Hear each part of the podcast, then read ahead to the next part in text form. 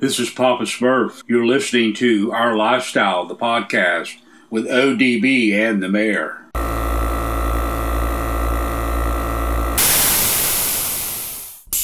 Yo, yo, yo, it's ODB. This is our lifestyle podcast. We're getting ready to jump into the fresh episode, and we want to thank our title sponsors, which includes Custom Car Show Productions. They have three key events every year Orange Beach Invasion every March in Orange Beach, Alabama, Scraping the Coast every June in Biloxi, and Bayou Showdown, which is every November in Slidell, Louisiana. We also want to thank Mini Truck Showdown Family, which includes their event, their flagship event, the first weekend in June 2022 in Las Vegas, Mini Truck Showdown. You can go on Facebook or Instagram for more information. They also have Kern County Showdown, which is going to be in Bakersfield, California, the first weekend in February 2022. Thank you so much. Support those that support the scene, and on to the episode.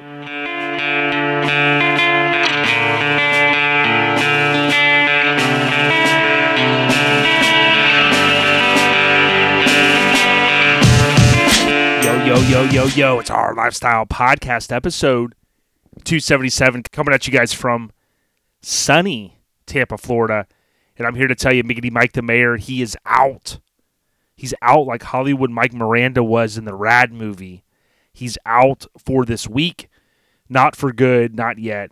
And we're basically getting ready for the trip this week. I'll talk a little bit about it. Episode 277, though, want to give a huge shout out to Custom Car Show Productions. They've been with us since the beginning. And the Mini Truck Showdown family, you heard just a moment ago. I just want to reinforce that the first weekend in the month of June will be in Las Vegas. We're going to be out there for Mini Truck Showdown. A lot of OGs are going to come out. A lot of cool trucks I'm hearing. A lot of big clubs from California. Cannot wait to descend upon not Hill Valley, but Las Vegas. And want to thank Custom Car Show Productions. Again, their next event is Orange Beach Invasion last weekend in the month of March. They have been selling all of their premium spots. You can get with Keg Media. You can also get with Lauren.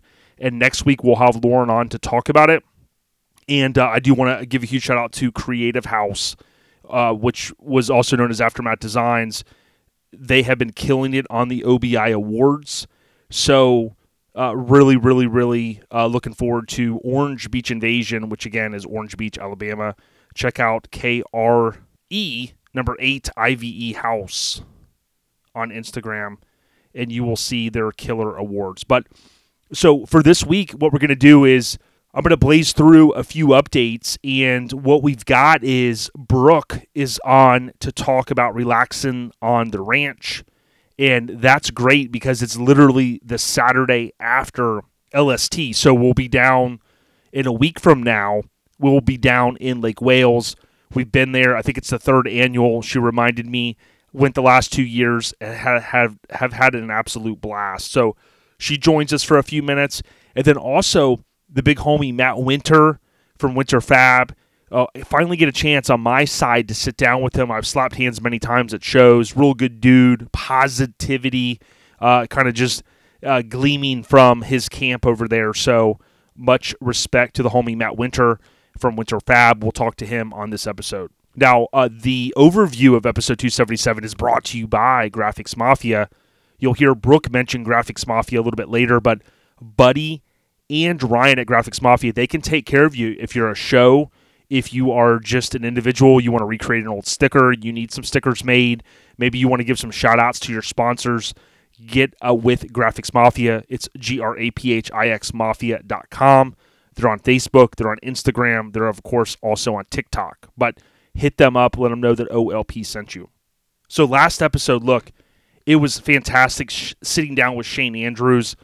Just a great guy. If you're on your way to Lone Star Throwdown, maybe you've seen this through social media, maybe you're a new listener or you're a return listener and you were like, ah, I don't know that name. I kind of like the OGs, the old guys. Hey, go back. You will not be disappointed. It's a huge military salute, hence why we named it Military Salute. Shane Andrews, again, that was 276. Cannot wait to see his build finished. Good dude, a lot of positivity over there as well. Check it out. Last episode recap brought to you by our family at Lone Star Throwdown. and many of you are descending upon Conroe, Texas. Maybe you're going to hit the Extensive Metalworks open house. Wherever you're going to be this weekend, have fun, but hopefully you'll be in or around the Conroe, Texas area. If you've never been out, I'm telling you, we say this a lot, but literally, quite possibly, it could be the biggest, baddest truck show in the world. And what I'm talking about is, you know, not like a car, you know, new car show. I'm talking about a true truck show. Many of us have been doing this a long time. Whether you're an old school mini trucker, hot rodder, C10 guy, OBS guy, or all of the ladies, of course, you got to make it out to Lone Star Throwdown.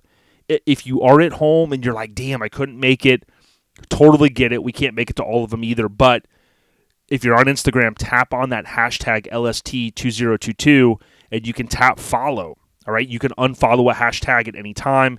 And the very cool thing here is um, all of those, uh, your, your feed will be curated with uh, a bunch of peppered in LST 2022 posts.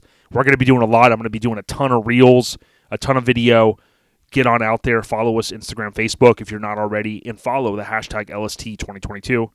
Tip of the cap to Lonnie Radar and all the team. And one other shout out here. If you want to see what goes down behind the scenes, Grinder TV did kind of a mini documentary style film last year and it just posted. Radar mentioned it was coming recently and it posted last Friday on Grinder TV's YouTube page.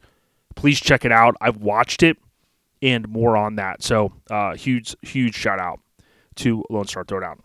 All right, general updates. You know, Miggity Mike the Mayor's not here for the normal banter. I don't know what I'm going to do.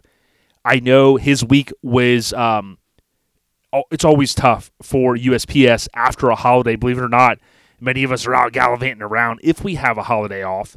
Now, in my job, I have a lot of holidays. I do not have President's Day off.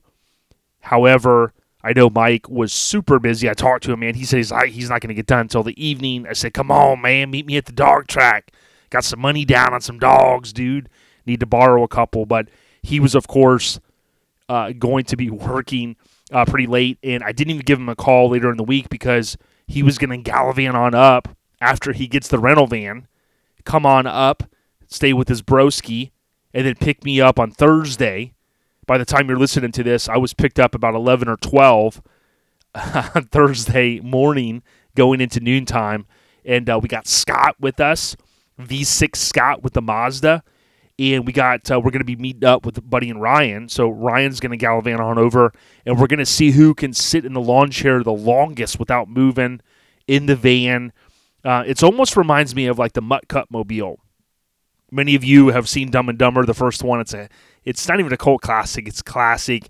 And you know the dogs are all kind of you know skating around back there, and that's what Ryan and Scott are going to be doing. And hopefully they can hang on during the gas break dip soda challenge that we're going to be doing we're going to try to do it at the first Buc-ee's that we go to. We will try to go live, so make sure you got post notifications turned on for us on Instagram. We'll try to go live. We'll try to capture it, and uh, we'll try to explain what the gas break dip is. but again, I was hustling as well, kind of working a half day on Thursday so we could peel out of town. You know, I'll be uh, kind of working a little bit from the road, and then all Friday, Saturday, if you're going to be at LST, we are going to peel out. We're going to basically pack up Saturday evening. That's our routine, unfortunately. And then we get sideways out of Conroe early Sunday morning. Of course, we're an hour behind there with Central Time. We're going to make our trek back to Florida. By the time Mike meets up um, or drops me off here in the uh, Tampa, just north of Tampa area, then he still has another three and a half, four hour drive, whatever it is, down. So he gets home pretty, pretty late, and then he's up Monday for work or whatever he's got to do. So, you know, it's not easy doing this stuff, but we love it. Uh, because I took Monday off. It's been a while since I went to a show and took a four day. Used to do it a lot, but kind of built my time up at work. And hopefully on Monday, I'll get a chance to go to Busch Gardens. It'll be the last day for the uh, pass holder preview for Gwazi, Iron Gwazi. So looking forward to that. I'll talk about it next week. But the general updates my friends, my family out there, all the listeners, brought to you by Southeast Mini Trucking Nationals, also known simply as Mini Nats, Maggie Valley, North Carolina. I talk about Lone Star Throwdown being the biggest, baddest truck show in the world. arguably Mini Nats is the biggest, baddest mini truck show in the world, in the galaxy rather. And uh, it's going down. Mini Nats. We hope to see you out there.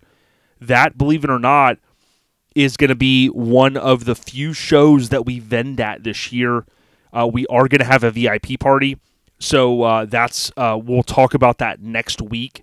The badges are being pressed now. So much thanks to Asphalt Army, thanks to Jason Bell and team at Mini Nats for allowing us to do it. But you know we've got the Hammered Weekend Wear crew. Sean Rose hopefully will be on next week as well to talk about some updates. And uh, we have Asphalt Army, Malloy's Barbecue, and uh, DJ Mays will all join us for the VIP party. It's going down, 90s vibe. And uh, we hope to see you there at Mini Nats, which is going to be, again, late April 22nd through the 24th of April. So we'll see you out there. All right, trivia with Mike. Dude, we can't. I'm going to play the song anyways. Okay, players, now it's time to get serious. All right, players here's the thing. This is a cliffhanger. We got to wait till next week. I don't think Mike's going to get this one, but I had to play the music. I love that music. It brings me back to the good old days. I was lucky enough as a child. Um, you know, we didn't have a lot, but my dad, as I mentioned, got cable. And once he got cable, man, it was on and popping. G.I. Joe, I was watching it. I was watching some Press Your Luck, which I heard is back on. And dude, I tell you what, I love some game shows. And uh, Press Your Luck is is classic, dude uh, the Game Show Network now, which I don't think I have, they have a documentary style deal that talks about the person that figured out the whammy pattern, the dots. He had the v- uh, VHS player recording and then pausing it like a freaking animal in the early to mid 80s. And he figured out the pattern. This is the kind of stuff Hank does on a Friday night, figuring out the patterns of the ladies at the bars. You know what I mean? But seriously, I got to play the music, and I played it, and hopefully you guys love it. But Biggity Mike the Mayor, he'll be back next week. Now, he's on a hot streak, so he's got his chest all poked out. But, Mike, we're going to stop you in your tracks next week. Trivia with Mike brought to you by All Time Low Magazine. If you haven't heard, there is a magazine geared to us kinfolk in the mini truck scene, and that is All Time Low Magazine.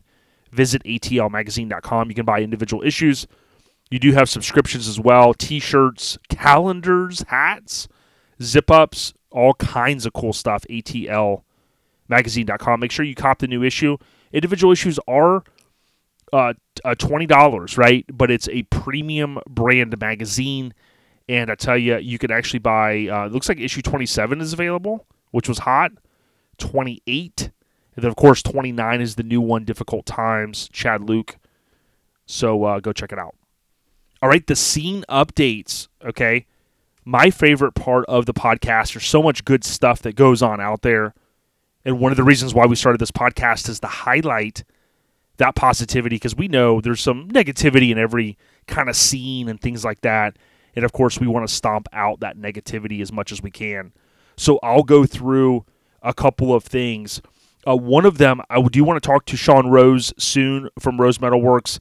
Uh, he posted back in uh, mid February our first ever um, Mittler Brothers machine ordered through Rose Metal Works has arrived. So uh, g- big ups, dude is is always giving props to those that have been with him since day one, like Greg Miller.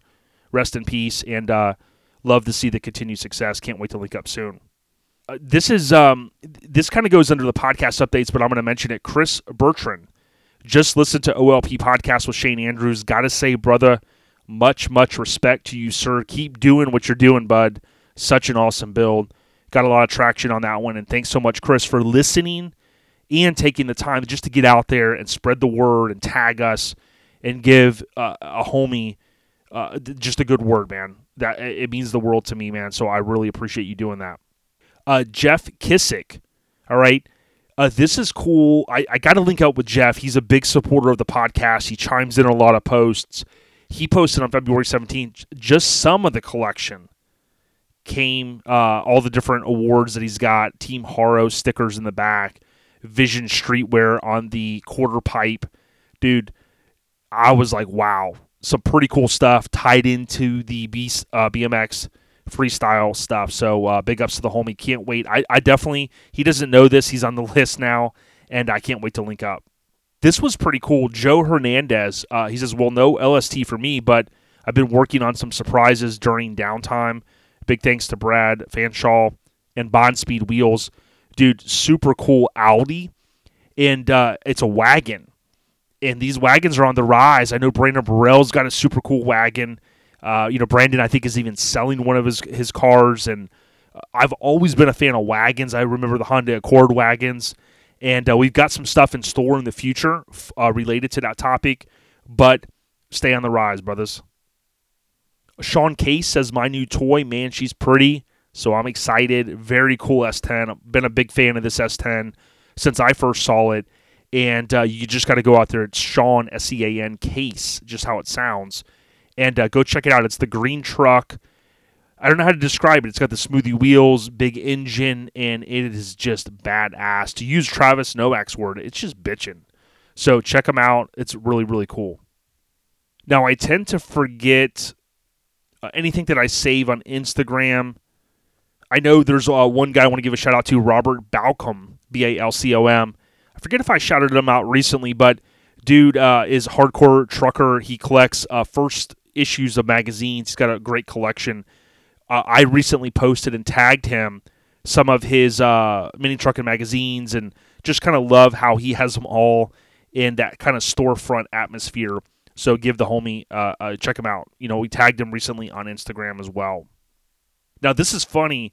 Mike recently asked me, I think it was on last episode, what cartoons I listened to as a kid, and I wasn't expecting that question. Of course, GI Joe was the big one, Looney Tunes was the other. But um, there's a, a social media account called Neon Talk, and they have a lot of followers. They post what they claim is 80 aesthetics, eh, but it's all kinds of stuff. You know, a lot of cool, just rad stuff. You know, and um, they posted something the other day, and I always forget the name of this cartoon. It was so weird, but I watched it as a kid. It was called Turbo Teen, and they posted a video of uh, from 1984, and it was a kid that turned into a car. Does anybody remember that? Okay, uh, I'm gonna get a maybe myself or Dizzy, Don Dizzy Davis. We got to get a, a, a discussion going in the Airhead Nation Facebook group. Turbo Teen, it must have only been on for a season. I mean, it was the weirdest. I loved it as a kid, you know, six, you know, five, six, seven years old. But the, the guy, they have the video on here. The kid gets down on all fours and he turns into a car. So very bizarre, but that was one, and I'm going to out myself and say there you go. Uh, next, Jazzy Green one, J A Z Z Y. We've had her on.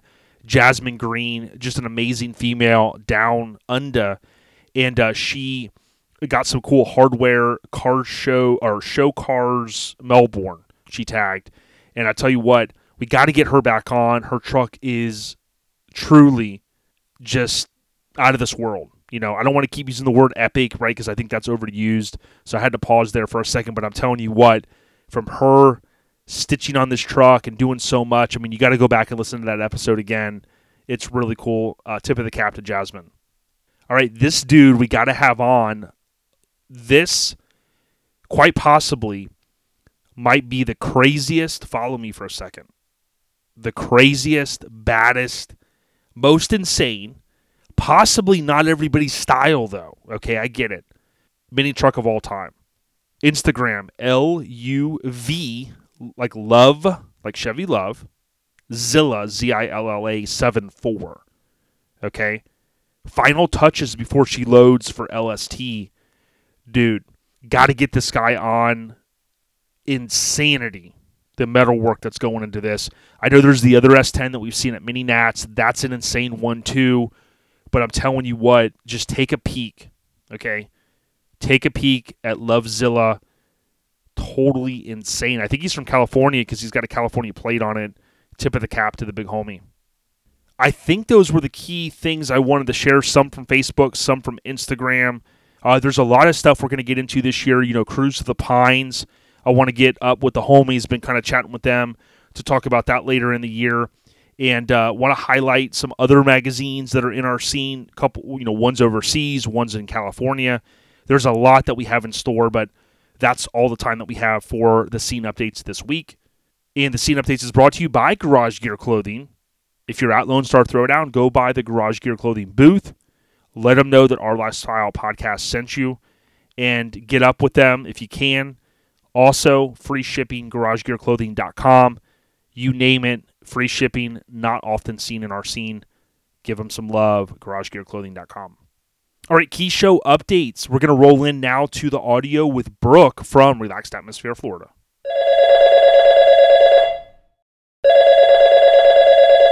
Hey, so as I mentioned, we're going to transition in here to the the show updates, and you guys get sick of hearing from me.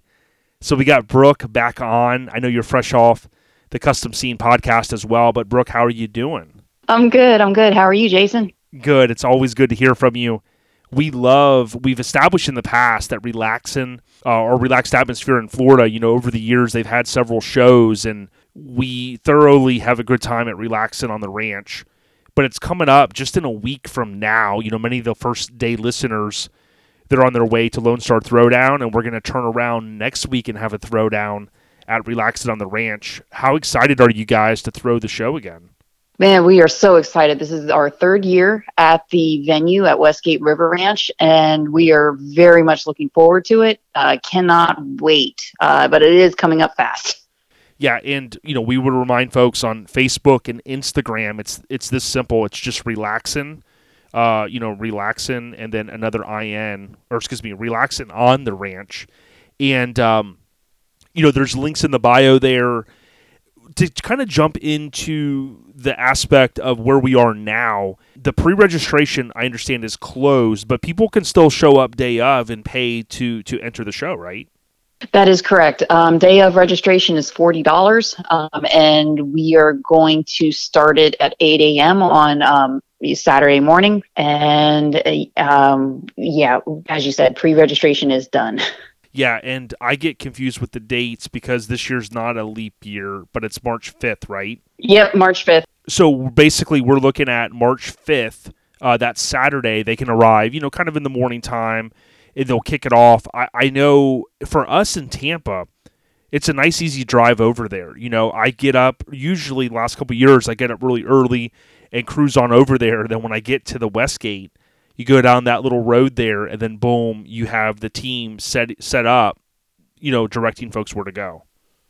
Yes, and it'll be the same layout as before. Um, we do have a designated spot for trailer parking. Uh, you ha- actually have to pass through the show field, but there is a place for you to park your truck and trailer. There is plenty of room out there.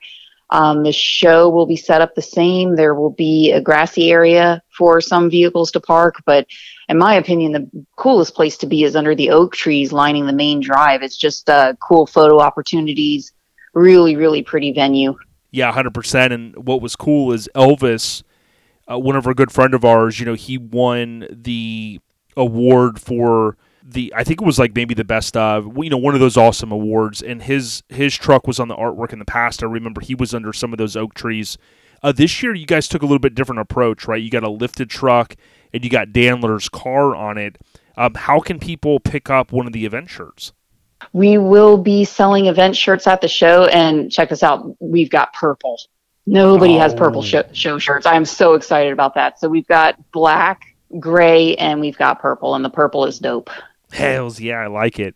Now, what was unique, and I want the listeners to know this, is before the pre registration closed, when you would click the link in the bio on Instagram for Relax It on the Ranch, keep me honest, you guys did offer packages where like you could have pre-registered and then secured your shirt, which is kind of a unique thing. We don't see that with a lot of shows because you know it takes a little bit of work to be able to to sort all that stuff out.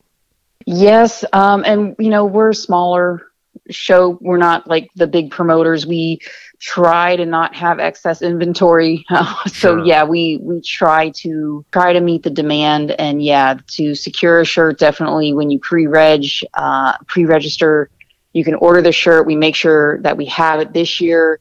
Uh, we did order more shirts to have on hand, but we sell out every year. Um, so we're hoping we didn't over order, but yeah, we're hoping to be able to keep up with it this year. Yeah, no doubt. And it had to have been tough to pick the vehicles. You know, 2021 was awesome with uh, the the van on it, uh, the step van, and then you know this year, as I mentioned, the lifted, and then Dandler's car, which I think is pretty cool. The venue itself, to me, offers something unique because, like you said, you've got a great place to park, but it's a stone's throw to walk over to kind of I don't want to call it a saloon, but it's a it's a nice little place you can you can go you know use the restroom, get a cold drink and things like that.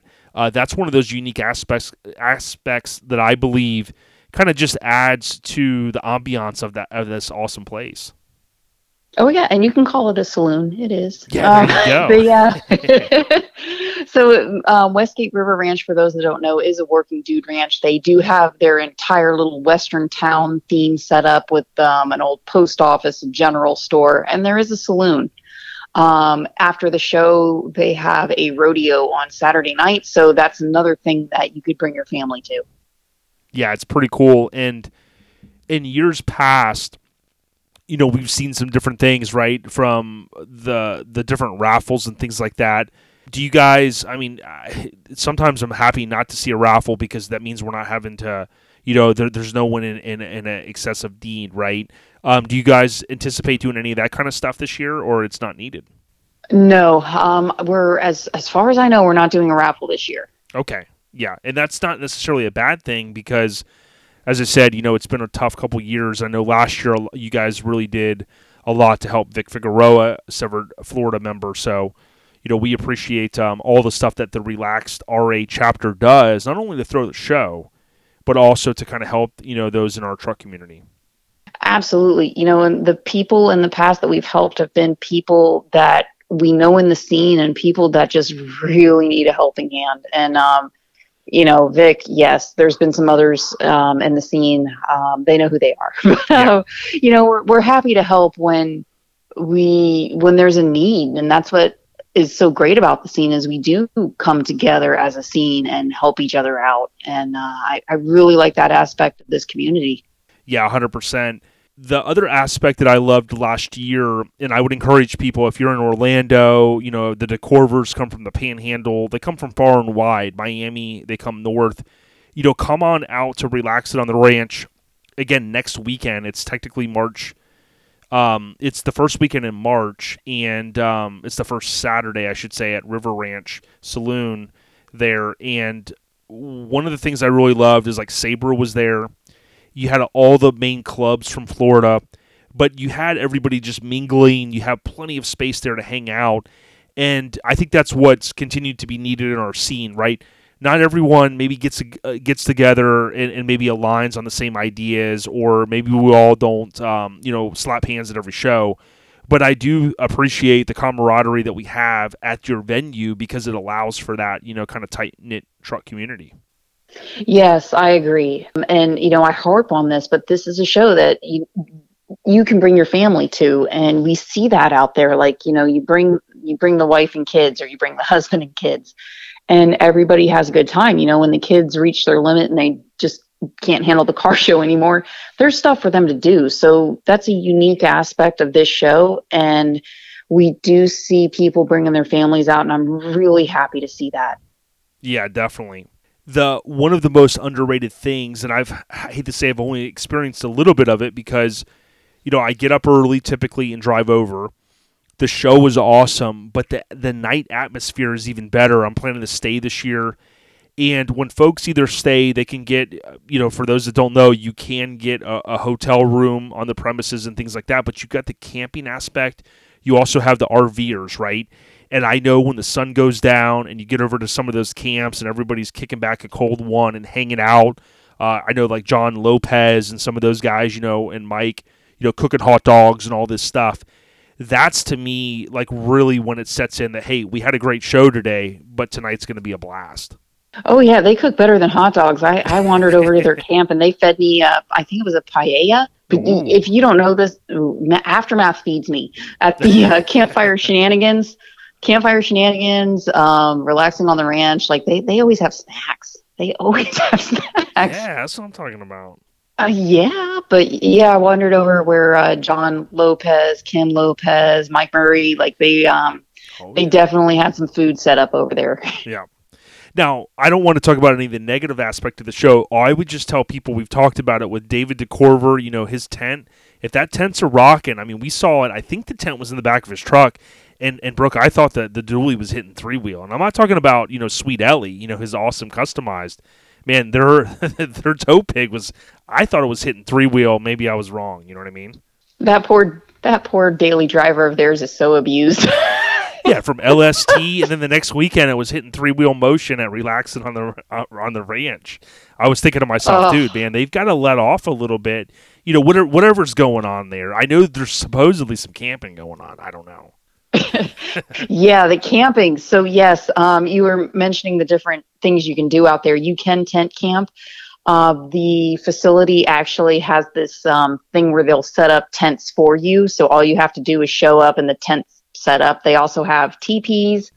Uh, you can glamp, and they have those Conestoga wagons. So they're the old Western style wagons, and they have packages for that too. None of which are things I can do, but um, I, you know, in the past I've camped. This is the first year I'm staying in a hotel. Um, it was really windy. My husband and I were trying to pack up the tent last year, sat, uh, Sunday morning, in a windstorm, and it, I wish we had like a time lapse camera recording us trying to, to pack away our tent because the wind was not cooperating. We were. It, it was a struggle. So uh, this year we're not camping. We're staying in a hotel at the ranch. yeah. But yeah, there's there's uh, hotels and cottages, um, all kinds of accommodations there. So whatever your style is, they can accommodate you. If you don't cook at camp, there's um, a general store that has like sandwiches and ice cream. Actually, really good ice cream. And then they have a restaurant, so you will be taken care of out there. Yeah, very cool. You know, RA Relaxed Atmosphere celebrated their 30th anniversary last year. And what's been interesting to me is to continue to see the support that that club puts on for different shows. You know, we're talking about Relaxing on the Ranch, which is the first Saturday in March. But then you fast forward in May, you've got Relaxing in the Park St. Louis, you know, 20, the 20th through the 22nd. And then you have other venues. I know the um, the Oregon show. It looks like it's going to be canceled for this year, but you know, RA has that rich history of putting on events from RA, you know, kind of in SoCal and things like that, all the way down to uh, the East Coast, right in Florida, and that just has to be a good camaraderie thing for you guys in your chapter, right? Oh yeah, um, you know, and uh, if we're talking about RA shows, you cannot forget All Star events. Yeah, that was. Oh man, that was the best show. Um, you know, that went on for twelve years, I think it had a run. But yes, um, we are a close knit club. We support each other, um, and it, it is nice to travel out of state and you just feel like you're one of the group. Yeah. So yes, Yeah, and I tell you, you know, you guys always show us a lot of love, and, and I appreciate you know the chapter that you guys have, and you know the the Kate Simpsons and Mike, and, and just going to all these different shows, and you know and Barbaglia and, and Ron and everyone. Ironically, Ron from Hammered Weekend Wear, he was there last year vending, and he said he just had a blast. I'm glad he did. We were so excited to see him. And um, uh, you, you were saying, Jason, you have to you have to talk about Dominic too because he's been coming out to all the shows, and that's awesome. Yeah, and he's kind of being brought up through the scene, and he, you know, he's he's a great kid. So Diggity Dom, he's the man. But you know, last year we had to really tell Hank, Hammer and Hank from Hammered Weekend, where we had to tell him not to kick the saloon doors in because that's usually what he does on a Friday night. And we kind of said, hey, you know, this is you guys' chapter. You know, let's not do any damage here at the facility. You know what I mean? Well, he would have to compete with Fester. Fester was there. Uh, oh boy, you said the F oh word. God. Nah, Oh big- yeah. He's the big homie. I was messaging him the other day talking about trucks and but you know going back to relaxing on the ranch. You know we're excited about it again. You kind of said it. It has that small hometown feel, but. Uh, it's it's really believe it or not in a central spot. You know, it's not in Tampa, it's not in Miami, it's in uh, technically Lake Wales, I think, right? But if you look at it Yes. on Google Maps and you pull up uh, the facility there, uh, it's really not that bad of a drive, no matter where you live, unless you're the, the Corvers. I mean, I mean they're in Niceville or some shit, right? I mean that's way up there. They're they're not near anything. They're they're, they're just in the middle of uh, the panhandle. Like yeah, they're oh yeah, they have to put a lot of miles on that daily driver to get anywhere. Yeah. See, that goes back to the abuse that it's taken. So, but um, now I know there's probably a long list of people or a long list of vendors or sponsors, right? But you know, in the short time that we have, was there any few that you wanted to really call out that maybe you felt kind of go above and beyond that you guys needed to mention? Well, this week especially, I um I, I had some last minute things I wanted to take care of, and uh, Buddy Richardson from Graphics Mafia has come through for me, um, helping me knock out some last minute stuff. And same with Pinstripe and Mikey. Um, I do. I, I love doing a Kids Choice Award every year, and I can't wait to see what Mikey does with it. I got a hand cut metal sign, and Mikey's doing the artwork on that. Um, and he's also doing some last minute work on um, a toolbox that I picked up at, of all places, Tractor Supply. But I uh, saw that on clearance. I'm like, oh my God, that would be great for Best Under Construction. So Mikey's got that. So thank you, Mikey. Thank you, Graphics Mafia, Ryan, Buddy, for I, I really appreciate you helping me knock out last minute stuff. Um, and then, of course, Profab um, has helped out over the years, and so has um, uh, Daniel Smith. Smith works. Yes, Smith works. Yes. Oh my God, he's so talented, and he he's helped us since year one. So Good. there's some people that help us get it together. But for you know, two weeks before our show, thank you so much, Mikey and Buddy Richardson, for helping me uh, get some last minute things ironed out. I appreciate it tremendously. Thank you. Yeah, that's that's great. That you know, a lot of great people come together. Uh, what I appreciate too is if you go on Google and type in "relaxing on the ranch 2022," right, all separate, you're going to see everything from Car Cruise Finder, uh, StayHappening.com, you know, Instagram, even local AARP.org. You know, this event is really on all these main platforms and sites to go. Hey, come on out, check it out and um, you'll see uh, to Brooks' point earlier, 3200 River Ranch Boulevard, River Ranch, uh, Florida. It really, if you just go on Google Maps, many of us use that or Waze, type in the River Ranch, and uh, it's going to pull up, right? But um, you know, as we kind of wind it down, I mean, I'm so excited for next weekend. Two back-to-back weekends. Uh, of course, we saw you at Lone Star Throwdown last year too, and we had a blast out there. Yes. Oh, um, I, I didn't want to interrupt, but I forgot to mention um, Graphic Disorder, who does our artwork and our Yes. T-shirts every year, and just top-notch quality. Uh, just thank. I, I forgot to thank them, and I shouldn't have forgotten th- them, but they're awesome as well. um, yeah, yeah, LST can't make it out this year. Um, have to. Oh God, I have today starts my LST vacation, but I cannot make it. We're doing a staycation. My husband's daily driver. It's a 2015 Silverado. It's got the uh, direct on demand fuel. It dropped a lifter and. Uh, it's been very expensive. We're trying to get his daily driver back together, and I just can't make LST this year. We're going to try to work on that. So no LST. I'm bummed about it. Have to adult. yeah. It just it happens sometimes. Yeah, well, believe me, we're going to be doing a lot of that this year because we're, you know, trying to balance, right? It's that B word that, that we all need. But yeah, I know Lauren's had some hiccups with the truck, so hopefully he can get that, you know, kind of, you guys can uh, get that squared away. I know that you've had a lot going on with the house as well, and we're now into that same stuff. So I want to thank you for posting some of the photos that you guys did because I sent them to my wife, and I was like, hey, this is pretty cool. So, you know, you you guys have done some neat stuff, and it's I always enjoyed seeing your posts. oh, thanks. Yeah, we bought this uh, repossessed house that was stuck in the 80s, and uh, it's it's been one room at a time. And uh, oh my God, any any real homeowner can tell you like it doesn't happen like it does on that uh Show you know home improvement show. It does it doesn't happen like that. Wait, you- So you mean, do what you um, can with what you got? You mean they don't they, they don't just like finish it in a day or whatever? Oh my god! And like, where do they come up with these prices on these shows? Like, it's, yeah, that's oh, it's going to be twelve thousand dollars. Yeah, it's going to be twelve thousand dollars to paint the inside. Like, no, Yeah, where where did that come from? yeah, Um, yeah, I yeah, those are those are fun shows. yeah.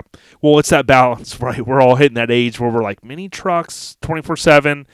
Well, I do need to have a house that's livable and that you know we can uh, enjoy enjoy a little bit, right? Because we all spend a lot of time at home, so um, that's for sure. But uh, relaxed atmosphere, Florida.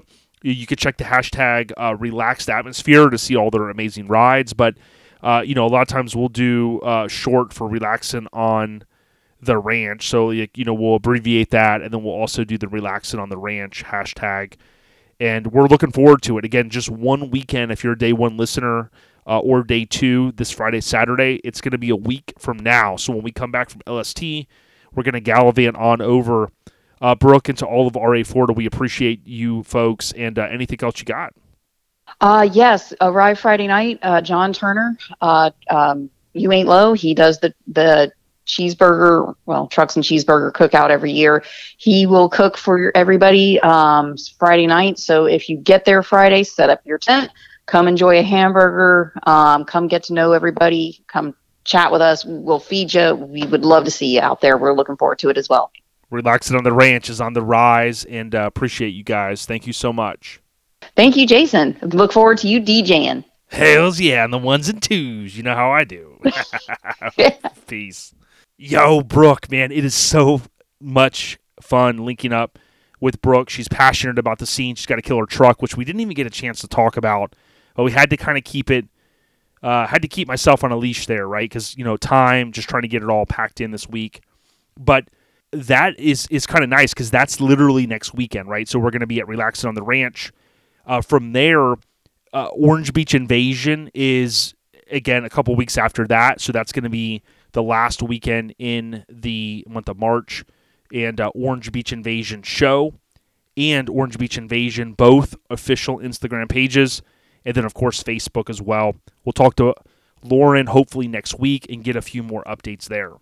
Now, from relaxing, I gotta always remember the big homie family Sparks in the Park. Okay, so Sparks in the Park is the Florida show and that is this year it's the first through the third it's the fourth annual car truck and bike show the hottest show on the emerald coast and it is believe it or not at the mullet festival grounds niceville florida so we are going to be there we're in talks with david and kim on what our award will be and uh, we will be out there so olp will gallivant on out sparks in the park 850 on instagram Sparks in the Park on Facebook. It's a fun show. It's a family atmosphere. There's plenty of shade. There's plenty of cool places to go. Uh, little parks around there if you want to get away a little bit. And uh, of course, it's near a base, uh, Air Force Base, so there's a lot to do. We'll talk to David and Kim here in the coming weeks. Uh, mini Nats we talked about uh, will be basically um, about a month from there. You know, three four weeks out. And lastly, re- I want to talk about re- relaxing in the park, St. Louis. So relaxing in the park, St. Louis, that's going down, and that's going to be the 20th through the 22nd, and it's in Missouri. So Mike and I are actually planning to fly up. You know, Jay and all of the RA kinfolk, they show us so much love. And uh, DJ Mays and, and, and kinfolk, uh, they, they're just good people, right? The pre registration is open, and uh, car, bikes, and trucks – come on out. It is now in um, Festus, F E S T U S, like Festivus for the rest of us, but it is in Festus, and it's going to be great. We'll talk to DJ Mays. I tried to link up with him this week, but with him trying to get on the road and us getting on the road, it just wasn't in the cards. Might do some audio with him at LST. We shall see.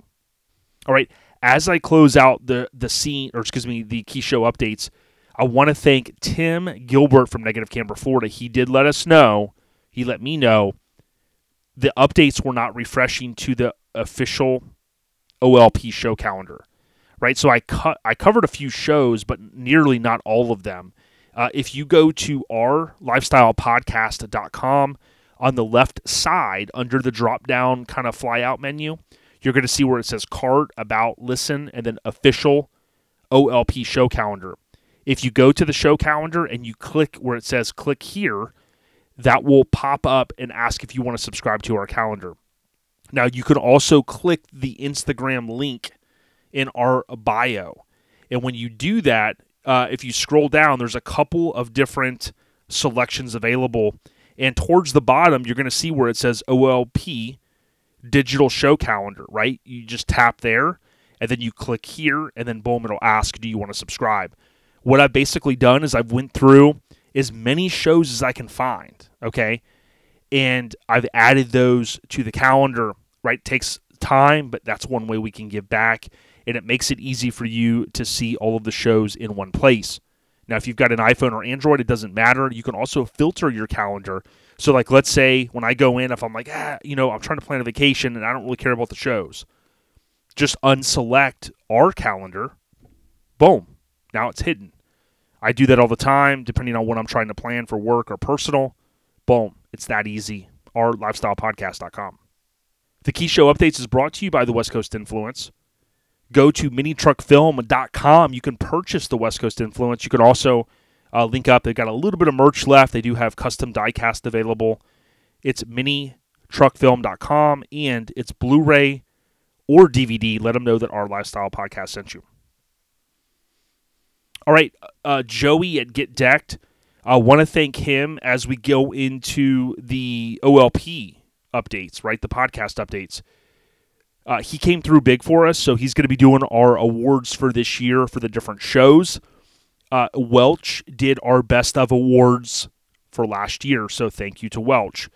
Joey, on the other hand, does skate decks, and he can take a photo or your artwork and put it on a skate deck. Okay, I'm sworn to secrecy, but he is delivering a ton of skate decks to Lone Star Throwdown so thanks so much to Joey for getting it done and for what he's doing for the scene. I could tell you a lot of shows are getting on board with this, and it's fantastic because many of us of our age, we want to display this cool shit. Get decked on Facebook or Instagram, you'll see Joey Dilworth's name pop up. So as I say that, last week we hinted at our new pre-sale, and the good news is if you're listening to this on Friday, Saturday, or Sunday, it doesn't matter you could still get in, okay? We've got people telling us this is the best one yet, and it's hard to keep topping what we do, but it's one of the things we love to try to do. Thanks to Graphic Disorder, our new OLP OBS Real American Hero shirt is available. All right. Last year at Lone Star Throwdown, we saw Manuel's OBS truck with the blue interior, the white exterior, and I immediately knew, although we have five or 10 in my head right now of what shirts we're going to do, we had to make this one happen. Now, it will not be available at Lone Star Throwdown, but it's available for pre sale. Shirts, banners, tank tops, zip ups, hoodies, and stickers, including our new OLP. It's technically, I think, our 4.0 logo, which is a spinoff of G.I. Joe. We've seen others kind of do a similar logo, but we took it to the next level and we commissioned this artwork to resemble the G.I. Joe packaging that so many of us remember growing up. Now, here's a fun fact for you that you may not know. Back in April of 2020, Hector Garrido, I believe is how you say it, he passed away and he did the box artwork for GI Joes for I pretty much everything. He did the card artwork for the package of the you know the actual Joe, and then he did you know the hovercraft and you know all those different ones with that kind of sunburst blast, and that's what I wanted to capture. So we not only did the front that ties into that famous logo, but we also tied into the back. Oh, by the way, Hasbro is celebrating the 40th anniversary of the GI Joes that many of us know and love this year. So we're super excited to kind of bring it all together. And again, it's a nod to him. He passed away. I think he was in his 90s, if I remember correctly. And uh, that was April 2020 when he passed. But I say all that. Our lifestylepodcast.com. Please get out there, pre order something. If you order a banner, a shirt, a hoodie, a tank, you get a free sticker included that's going to be the new OLP front of the shirt, right? That's our 4.0 logo. Uh, there's also additional stickers available, just the OBS, the uh, rear artwork of the shirt, you name it. Get on out there, ourlifestylepodcast.com. All right, last but not least, the Airhead Nation updates. And here's what we got for you a couple of good ones. Junior Cook with Kalina Cook so we did it. We keep it. We kept it a secret for the most part. We got married on two, 22 of 2022. Tip of the cap, the bearded man. Always love seeing him slapping hands. Good dude right there. Here's another one for you. Shalina Stevens, she is now engaged to crazy Dougie Heck. Okay, Dougie is a crazy man. I love hanging out with him. And uh, congratulations to both of you. I mean that with all due respect to you. We always had fun every time we're at a show, including up there in the Northwest. So uh, big ups. This one's with heavy hearts. I didn't get a chance to cover it last week, but when we had Chad Luke on, he mentioned uh, a guy, Ronnie, that was going through a lot. And unfortunately, I think it was the day after we recorded, or maybe the day after we posted it. Ronnie passed away. Uh, my understanding was Negative Camber, Florida, or excuse me, Negative Camber member, and I believe he had ties to Vintage Air. Dragon Peace, dude. Um, much love and respect, and uh, you know to your loved ones, including your family. Uh, you know, we wish you. Um, you know, we send our condolences during this very, very tough time. Scott Lawson uh, says thanks for all the the born day wishes. He had a great day, and uh, you know he's got a, a, great photo there with Ashley and the kids. Uh, Scott's got a cool YouTube channel. Go check it out, and uh, you know wish wish him happy birthday there. And last but not least, Eric Folber. I can't wait to link up with him. He's on our list too. But he says 40 hasn't been uh, uh, too bad so far. Granted, I'm only one day in, so happy born day, Eric Folber. I know he's helping out one of our big homies here in Florida with a big build, and uh, his team, they're killing it, from my understanding, and they're just great people, including Eric. So, uh, always love the great conversations with the big homie. We'll see him at Mini Nats, I know, and probably maybe before. We'll have to see. But those are the only Airhead Nation updates for this week. If we missed anything, we'll do our best to cover it next week. I know what you're thinking he didn't talk about hammered weekend wear. Well, guess what? Right after LST next week, H A M M E R D, weekendwear.com is coming out with two new heaters. And if you're not involved with the t shirt subscription, then you need to go out to hammeredweekendwear.com and order. I'm telling you, these two are freaking cool. There's, well, I can't, t- well, yeah, I guess I can't. Maybe I could tell you. There's an SUV, a full size and there's one of the biggest, baddest, craziest, insane mini trucks ever built. Many of our, you know, many of us, it's our top five, it's our top three. The, the truck has been transformed. Previous guest on OLP, and I'm super excited for both of these. Uh, I'm to need some banners to hang up. Uh, I've got so many shirts now, and that's the cool thing about H A M M E R D, weekendwear.com. You can pick up some banners and uh, and shirts and so much more. Let them know that OLP sent you. So, about 35 minutes of ODB, not a record, but trying to get it uh, scaled down some. Enjoy this audio with Matt Winter. Safe travels to everybody going to Lone Star. Hopefully, we'll see you the following weekend at Relaxing on the Ranch. Be safe. Share OLP with the homies, the chicas, the senoritas, and everybody out there in those truck clubs. We appreciate every one of you guys. Stay on the rise. We at you.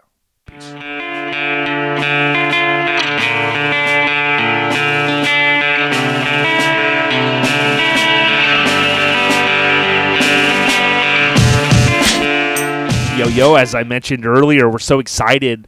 We're going to Lone Star Throwdown this weekend. So many of you are on the road and you're sticking with us all the way through this episode.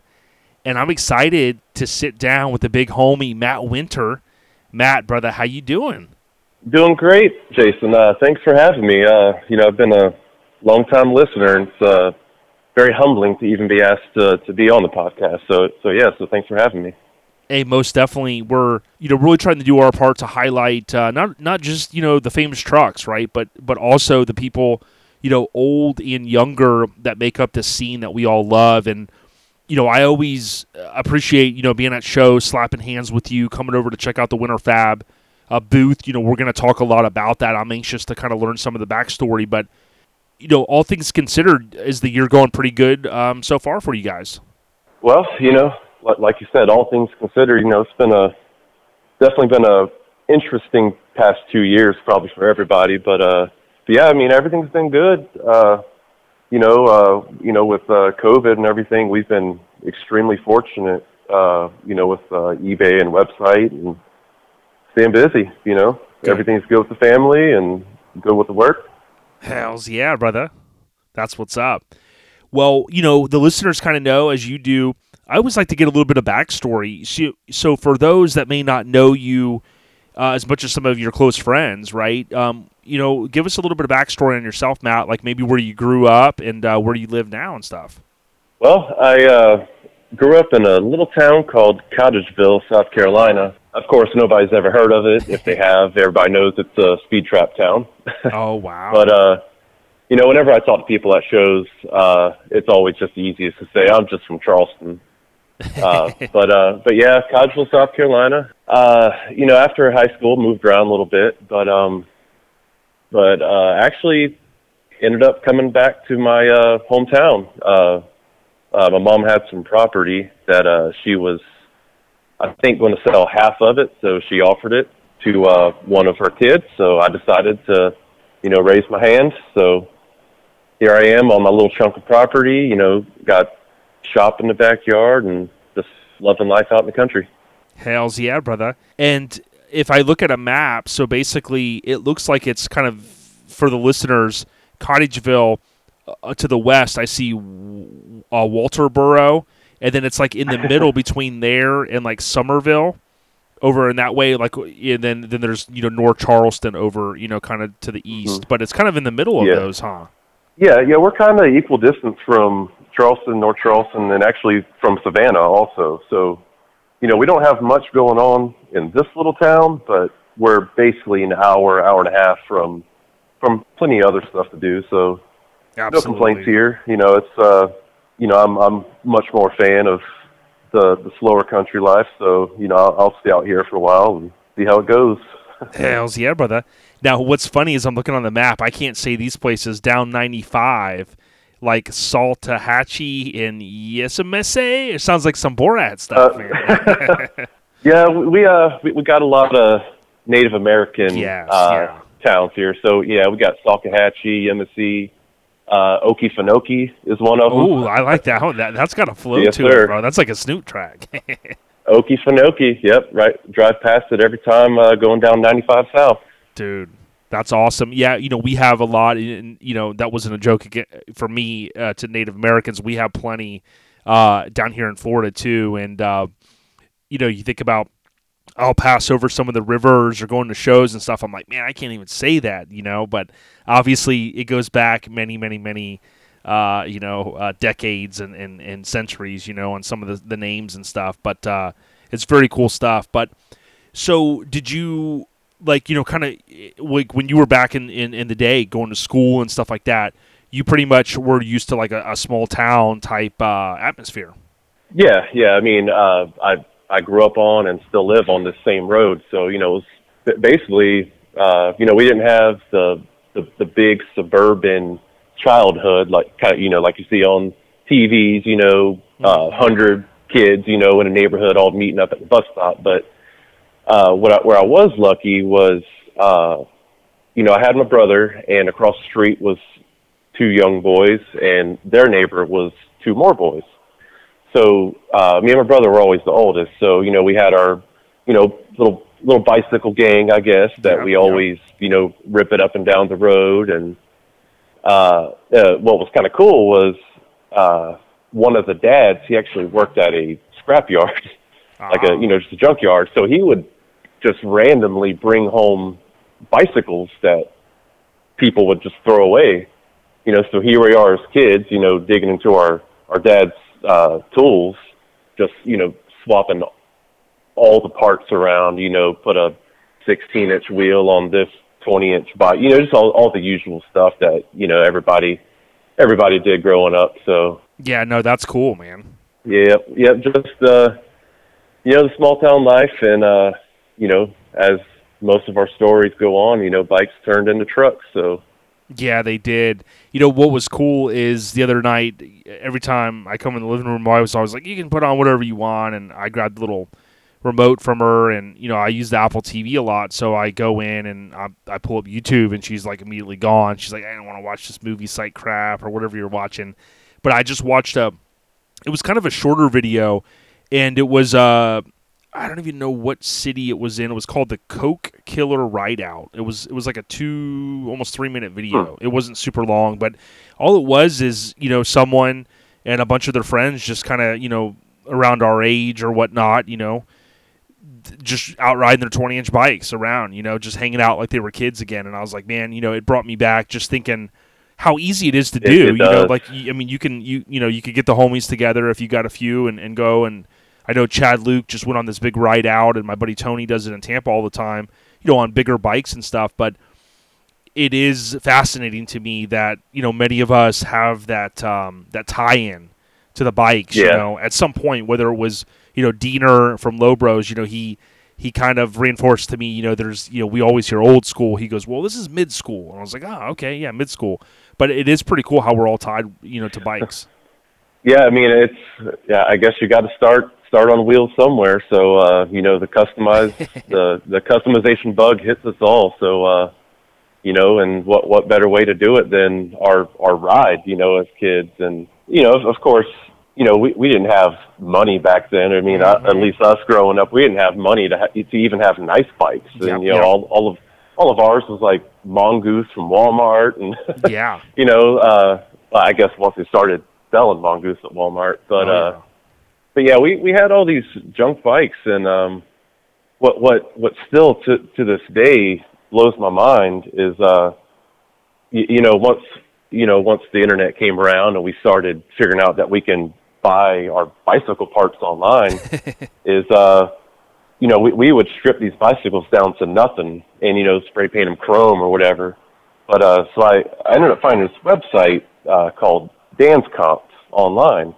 And what's crazy is I believe uh, Jason Thorbeck, you know, of, course, huge inspiration to all of us, but uh, he actually was, I, I don't know if he worked at Dan's Comp as far as, you know, turning wrenches or answering phones or what the deal is, but uh, but yeah, so back in the day when he was working there, uh, you know, we were buying parts for our bikes and sticker kits and basically just making them look like name brand bikes. But needless to say, they were uh, junkyard bikes, and we were still proud of them. But. sure, sure. Yeah, it's it, it is uh, it's fascinating that the bike stuff has gotten so big, and uh, you know, I was just talking to my mom last weekend and reminiscing about when they moved into their place in '79, and you know, my first bike was like this Huffy. It was so heavy. You know, the other kids had these um, lighter bikes, and like you know, I had just the biggest. It was the biggest, you know, piece of junk. I mean, it was probably the heaviest bike I think I to, to this day. But um, you know, we would build these little ramps and we jump them, and then I got a, a mongoose was a hand me down, you know, and uh, eventually I did get one new bike, and I think in my life now, like I've had like maybe two new bikes, but most of them were you know hand me downs and stuff, but the 80s were so epic with that and then uh, you know the skateboarding you know? I i was very much like you where i grew up down a road that um, you know some of the f- the friends and stuff lived near us but it wasn't like a neighborhood where my friends were like in carpenter's run and there was like you know 100 kids you know? So there was exactly, yeah. there was a couple of us. So you know but it, it's crazy how the skateboards and the bikes you know many of us have memories of that stuff you know? Oh yeah, I mean, I, I was never into the the skate scene, but uh, but but yeah, it just it it just blows my mind how everything's just Yep. comes back full circle. And you know, the the late '80s and early '90s that that was a little bit before my time. You know, I'm more of a mid '90s, late '90s kid, I guess. But uh, um, but yeah, I mean, same how just everything is full circle and kind of just seems like back to our childhoods now. Yeah, hundred percent. And um, I would encourage folks if you get a chance, go on our YouTube channel, our lifestyle podcast. There was a um, Matt Weathers had turned me on. I mentioned this before to um, uh, Bicycle Heaven. It's called in Pittsburgh, and I did I did two videos. Um, they're almost the same, but I did one with kind of a wider angle and one with just a normal. But dude, when I went to this place, Matt, it was Mhm. there. I mean, dude, it's got to be tens of millions of dollars worth of collection. I mean, it- the amount that this guy has amassed, and what's cool is like you said, you know, making Mike and I feel a little old. Uh, you know, you're a little younger than we are, but w- like this guy is like my dad's age generation that owns this place, so he's into like a lot of the Schwinn stuff and the stuff like the 60s. Is this a museum or Yeah. for sale or? It- it's basically um, it's called Bicycle Heaven, and it is it's technically like a bicycle museum, is the way it's you know marketed as. It's two Gotcha. stories, and he does sell. So he constantly buys, obviously. But dude, like you go in some of the rooms, and he has like bicycle tires stacked. Like there's got to be a thousand tires there, just just there. And I'm like, well, how how do you even get a truckload of tires? You know? And I ended up talking to the guy for a while. Super nice dude.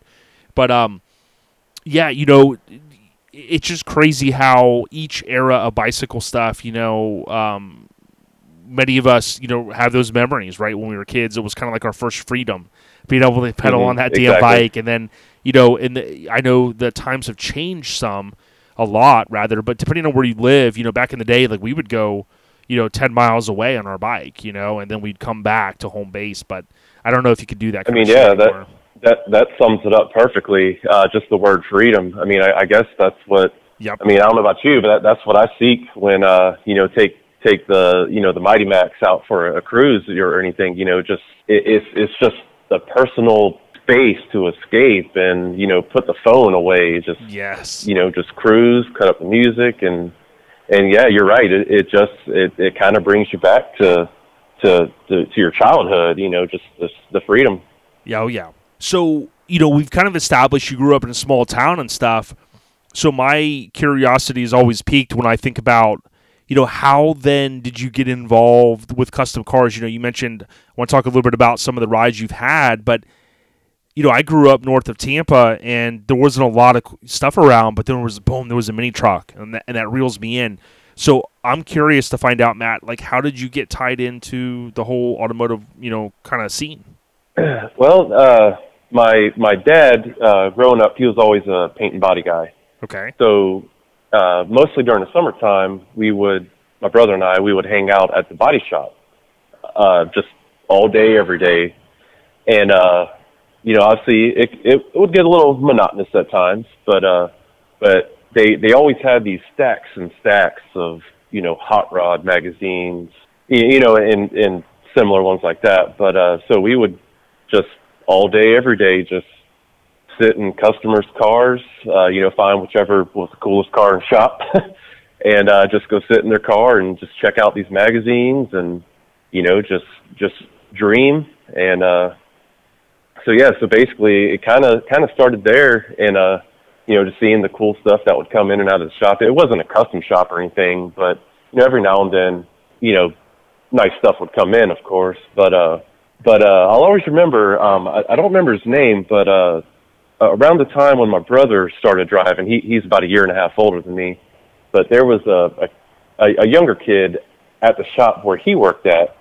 Um, he had, uh, I, I believe it was a Mazda, uh, Mazda or an Isuzu, but uh, and uh, so I guess this had to be around uh, 2001, 2002 but uh, it had the it was just static drop, but it had the you know the the wide wheels, it had the camper shell, it had the I believe it was a red and white uh, like a drip style paint job, like Nice. a downward drip.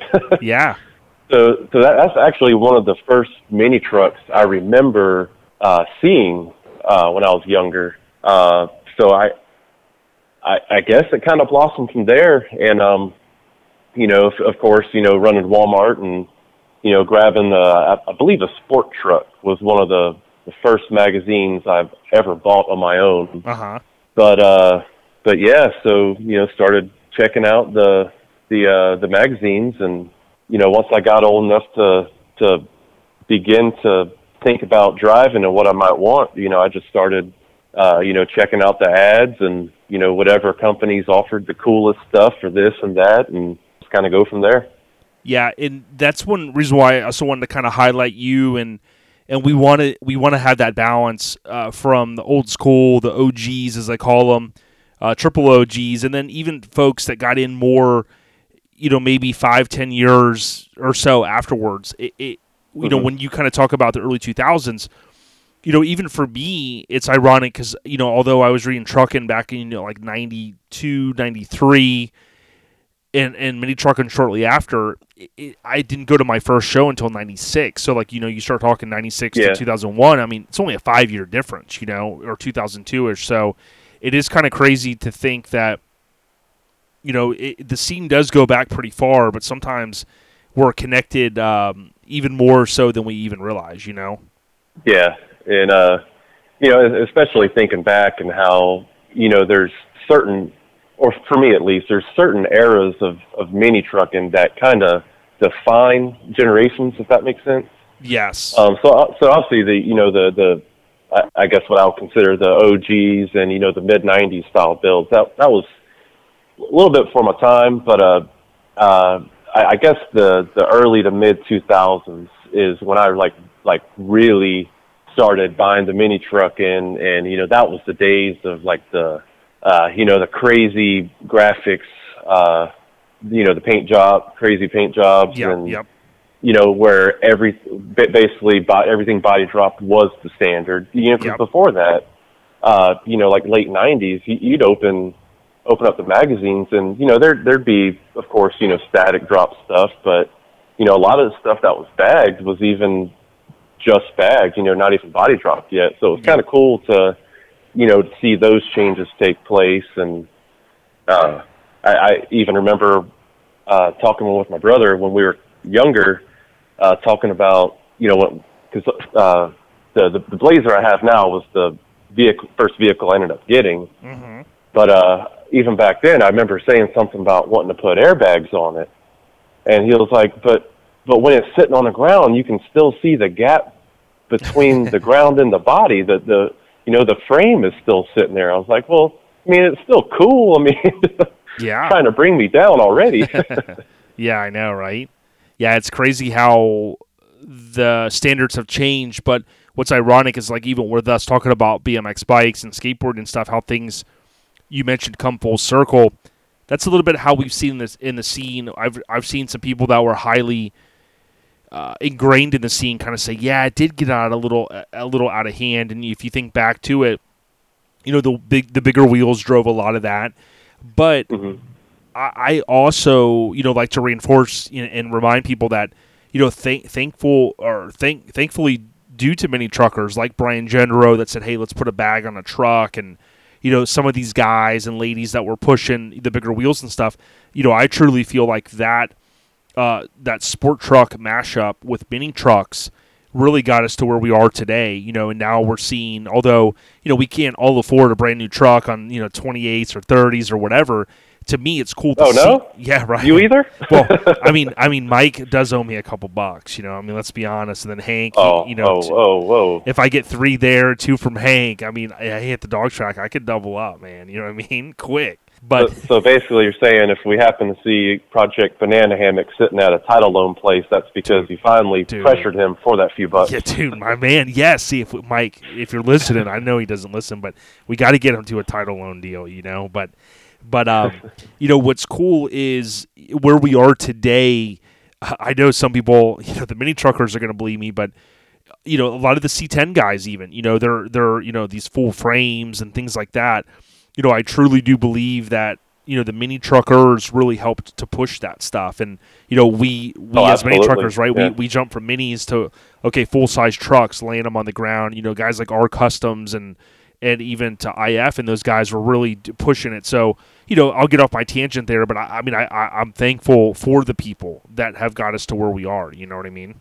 I mean, uh, uh, tangent or not, I mean, you're, you're right. Uh, it's I think with mini trucks, especially, it's you know we all have the buddies where it's you know you're always trying to one up each other, and Yep. you know things just kind of always get blown out of proportion between you and your buddies, and then you start going to shows, and then Right. you know maybe you're trying to one up this guy at the show, and then you go to bigger shows, and you know I, I- guess.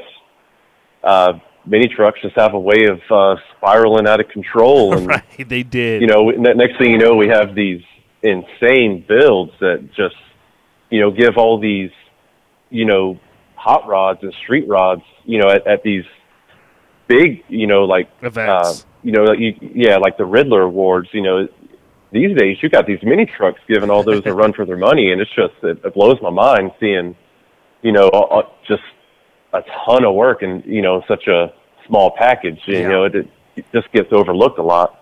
Yeah, there's a guy that we're gonna have on soon. You know, since we're on the topic, and I- I'm looking at these photos and I'm going, dude. You know, it may not be everybody's cup of tea from a mini truck perspective, but I look at the work in it and I'm going, dude. Like this is like a million dollar mini truck. Like the, the metal work is just insane. You know, insane. But you know, it it is um, it's cool how you know things all tend to come back, you know, fashions and things like that, and it's no different with mini trucks because we've seen the explosion of the old parts. You know, if you had a whole warehouse full of old like '90s, 2000 parts, you know, cab visors, toppers with windows, you name it, all that Mhm. stuff, dude, it's worth gold now. You know, and I know a couple people that are kind of you know flipping stuff and buying and finding good sellers and and getting the people the parts they want, which I love.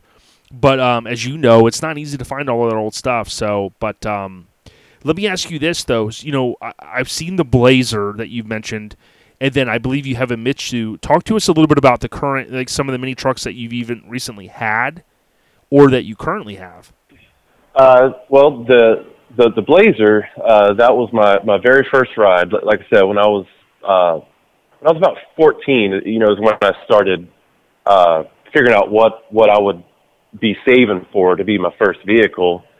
So uh, so yeah, I got the the Blazer now. It's uh it's a 87, um, but like I said, um, it was my first vehicle, so I got that when I was 15. So uh, 30, 35 now, so I've had it longer than I haven't had it.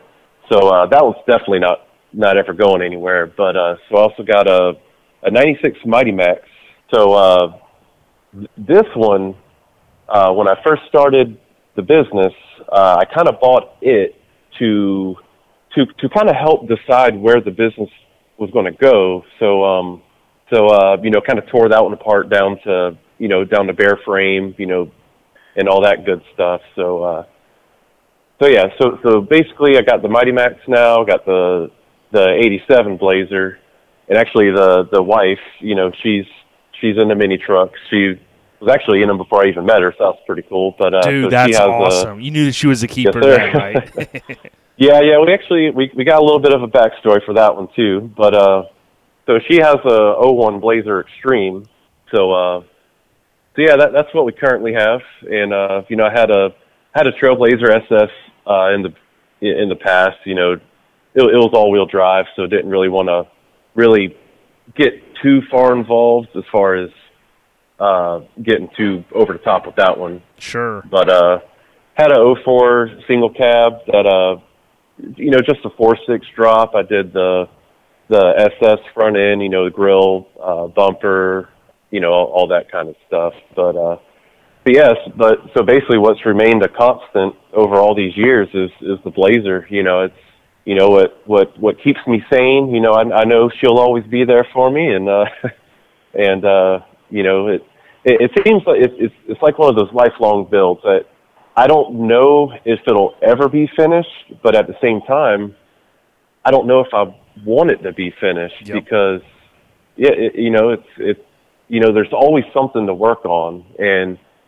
you know when you know when you've had a tough week or whatever, you know, you know you can always go out there and, and tinker with something. You know, yeah, so- relieve some stress. And I kind of call that, I guess it's not the best term, but it's almost like a security blanket because I have, you know, things that I kind of like. I have a mess somewhere in my shop, and I'm like, I don't want that cleaned up because if it's cleaned up, then I don't have something to clean up. You know, it's kind of weird, right? The way my mind works. But you know, to your point, exactly, you kind of have this you know you you have this this, this project over there that you can tinker on and you, you know as you've been around this stuff a long time it's like i've talked to my buddies in the past you know when you start like painting stuff and finishing interior and doing all this stuff then you're like oh you know oh my you know get your hands off it and all this.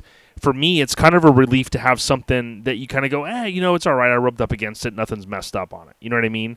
So Yeah, I, exactly. I know exactly what you mean that I mean that, and you know, it's to to me, you know, if if if I had something that was too perfect, I guess, then you know, it's just like um, uh, several weeks ago, we were at a a, a local charity show, and uh, uh, we had the the Mighty Max out there, and at the time, the wife had a, a 16 Silverado that we we lowered down, did a uh, five seven drop. Um, so we had our two trucks out there, and uh, so this this uh, group walked up, and uh, he just he just standing there, and he's grinning ear to ear, looking at the Mighty Max, and uh, you know it's it's got a stock floor body drop and everything, but you know the the body is pretty pretty stock looking, I guess. But um, but he's he's just like I, I can't believe it's so low. And and you know just asking all the standard questions you know how does it work? And I'm like I'm I just looked at him. I said open the door get in. Yeah. so he's like oh my god really? I'm like yeah sit in. Uh so you know he's sitting in and you know his, his buddy's taking pictures of him. So you know if you had a hundred two hundred thousand dollar bill you know would you really want somebody sitting in it Right. but you know, for for me, you know, it's it's all about those memories. Just you know, let, letting letting the you know bystanders, uh, you know, when Enjoy you it. when you cruise it to you know to town or you know a spectator at a show, you know, they want to check it out. You know, I don't have to be you know overly protective of it of it, you know, because because I'm not. So Yeah. Well, that's like this past weekend. We went to my buddy Jason Fitzpatrick, who I call nickname Fitzmagic, and he was like, "Hey Jay, you want to go down to this rides by the river?" And you know he's got a '49 shoebox Ford. I was like, "Dude, I'd love to." You know, I only had a few hour window, then had to help Mom Duke, so we link up. We go down there, and you know, I take the link in, and and you know, all these people asking a lot of questions, and and I love talking to people about cars. And this one, um, it was like the mother and father they were older and then their daughter was there and then their daughter had the you know her kids. So the grandkids were there and they're like you know they were just talking about the car and they're like hey can we take a photo in the car with the kids? And you know i was like have at it you know? I mean to me oh yeah, I do know people that are like, oh my god, like I don't even like opening my door, just you know, to, to show people, and I'm like, dude, that's to me, that's not the approach. You know, I, I, I, maybe I got this from my dad. I like talking to people about it and saying, hey, check it out, man. You know, but to your point, it makes it even easier to do that. I mean, if you had something, you know, you're not going to be able to do that like at a Ridler award type, you know, deal. Like, yeah, climb in there. But you know, the stuff that we're doing, we're talking about is to me is is you know keep it you know keep it legit. You know, let let people enjoy it as well. But um, the blazer that you have, right, kind of flat black. It kind of has the the scallop type uh, design on it, but it also has like the snorkel uh, scoop deal, and then it has the old dash and then the bench seat, right? So those are some of the, the things I remember from it. Yeah, yeah. I mean, uh, it's uh, you know, there's like, like I said, still a, a ton of work to do to it. But but yeah, I did the um, I did the dash out of uh, you know, it's always just easier to tell people 59 Impala, but it's actually out of uh, a 60 or a 61 El Camino. Uh, found it on eBay Really? uh, years years ago. Uh, that you know, back before everybody was after a, a metal dash, and you know, sent the prices sky high. But uh, I can't remember when I actually bought it, you know, because it took years to get in, you know, Sure. story of, of all of our lives. Mini truckers, right? but uh, so I, I bought it on eBay, and the guy sent me a message. He he said, "Hey, what's your number?" You know, and I thought that was kind of weird. But anyway, sent him my number, and uh, he actually gives me a phone call, and uh, he uh, lu luckily he wasn't a purist because I at the time I had no idea that these dashes actually were part of the car. He's like, "Hey, I I, I got to cut this thing out. Uh, so how much of it? Uh, how much do you need of it?" You're like And I was like, "Well, I was like, well, to, well, to be honest, you know, it's going in a '87 Blazer, so uh, you know, I it, I don't need you know all the you know the specific brackets and stuff, and you don't even have to be overly careful cutting this thing out. Just right. you know, just box it up and send it to me. But uh, yeah, so I, I, I wanted to do, you know, kind of a kind of a retro, I guess, vintage type theme. So, you know, I went with the uh, the old school dash, and like you said, did the scallops and painted the scallops on there. The overall blazer still looks a little plain, so I did the red roof on it, and uh, actually had a, a, a Cobalt SS a while back that I, I kind of acquired, and uh, ended up selling that and uh, the guy I sold it to was a local guy here in town that kn- known all over in the hot rod scene for for pinstriping, you know, the old school uh, hand lettering on the doors, you know, Uh-huh. for you know for the the old school stuff. And uh, so when he came over to pick up the the Cobalt, he's like, I, I, I know I know you said you wanted to to do the pinstripe outline yourself, but uh, but I, I'd I'd I'd really love to take care of this for you.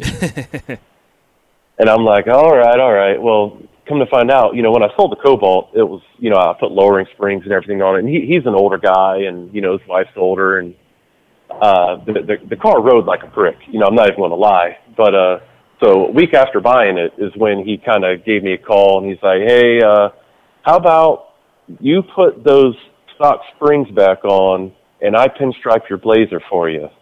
You know, just uh you know, swap my time for putting the springs back on, and he gives me the pinstripe, and so." But yeah, you know, that's how uh, that's how basically how it currently sits. You know, I don't have much of a, uh, you know, any any work done into the back of it. You know, except for you know compressors are in place and you know the tank and everything. And but uh, Yeah. Well, know- it looks good. I really like the dash in it. And like you said, I tend to even forget that um, those dashes kind of went into the El Caminos into the early 60s. hmm So, oh yeah, yes. I always tell the wife if there's any El Camino that I'll ever lo- own, it'll be that uh you know late '50s, early '60s style. Uh, you know, it's just you know they got the fins on the back and they still share you know all the the sheet metal from the you know the cab forward and Yep. just just gorgeous cars. Yeah, I mean, you might hurt Mike's feelings because, you know, Mike doesn't want me to talk about this, but, you know, he his next, you know, we've all kind of got a list in our head of the vehicles we want to build, and he's talking about building like an early 80s El Camino. You know what I mean? He wants to. Oh, he wants to kind of lift it, he said, and put some bigger wheels and he calls them rims, you know, and tires. So, I mean, I don't know how that's going to come out, but you know, well, I think I, I seem to remember uh, a meme or something where Yeah. where uh, it might have been real, but Mike uh, had a mullet. Yeah. and. uh exactly. I could really see him uh, in a '80s El Camino rocking Dude. that mullet and maybe blasting some Journey or Def Leppard. yeah, fishtailing out of the, the post office, but he'll have to be careful because you know they they're always speed. You know, they've got the speed guns going around there. I heard so, but um, well, so the Blazer to me, I really like it, man. I I do, I dig it, but you know the Mitsubishi, as Mike likes to call it, uh, the S10. The, I mean, those they have a soft place in my heart because I've talked about this a lot. Local kid, drove one 88 Mighty Max white with a topper, you name it, and that's what re- really reeled me in. So I, I've I've always you know been like, man, you know I love Justin Wyatt's uh, from Negative Camber, Oh yeah, and you know there's just you know Ben Smith, uh, his S10 is just awesome, but there's so many good people, you know, so, so many awesome Mighty Maxes out there, right? The, these Mitsus. Uh, rest in peace, Ernie. You know, Ernie. oh yeah, yes sir. He, he was the yeah, biggest his, fan. His uh, yeah, his definitely set the bar. You know, had the tilt bed and everything. And you're Yeah. you're right. You know, rest in peace to him. And uh, yeah, but yeah, you know, I I remember I had I used to save pictures of uh of his truck. You know, back in the uh, street scene yep. uh street scene days. You know, just saving Yeah. pictures and and and dreaming. Yeah, yeah, and talk to us a little bit about it because you know the photos I've seen of it. You know, like you said, you you hinted a little bit like the back half and things like that. Um, you know, what are some of the other things done to the Mitsubishi, and you know, what are some of the plans maybe? Uh, well, it so like I said earlier, I I wanted to keep the the body kind of stock looking. So you know, no no shaved handles. You know, the wipers are all still there. The even the hood squirters, all that good stuff. But um, I, I wanted to kind of. I, I guess showcase what I could do because, like I said at the time, I wasn't sure what direction the business would go.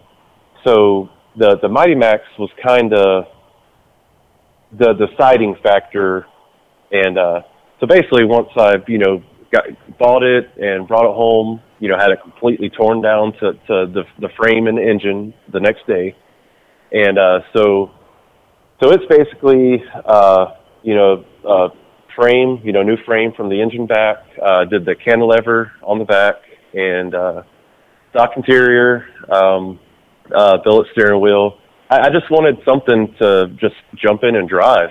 And you know, it's been all of that and more, you know, just, you know, just take time and, uh, do things the right way the first time. And, you know, hopefully you won't have those issues going down the road, but Yep. Now, what are your plans for it? I mean, do you want to go? You know, you thinking kind of long term, right? Just tinker on it when you can.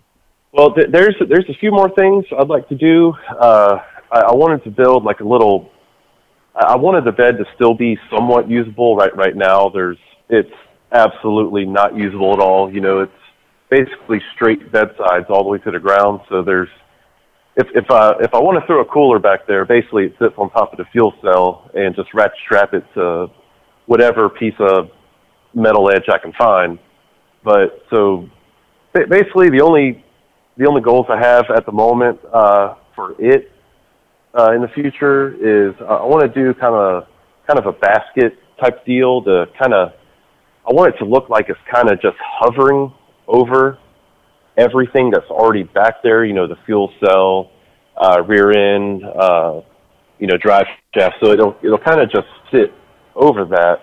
You know, just uh, you know, throw a couple chairs, canopy, cooler. You know, Yep. but at, at the end of the day, I, I don't want to do anything to to to make it not drivable because uh, you know the the wife and I we we like going on our uh, we we we have a we, we do a date night uh, weekly basically. So you know we we pick somewhere to to go out to dinner and we, we like to take the Mighty Max.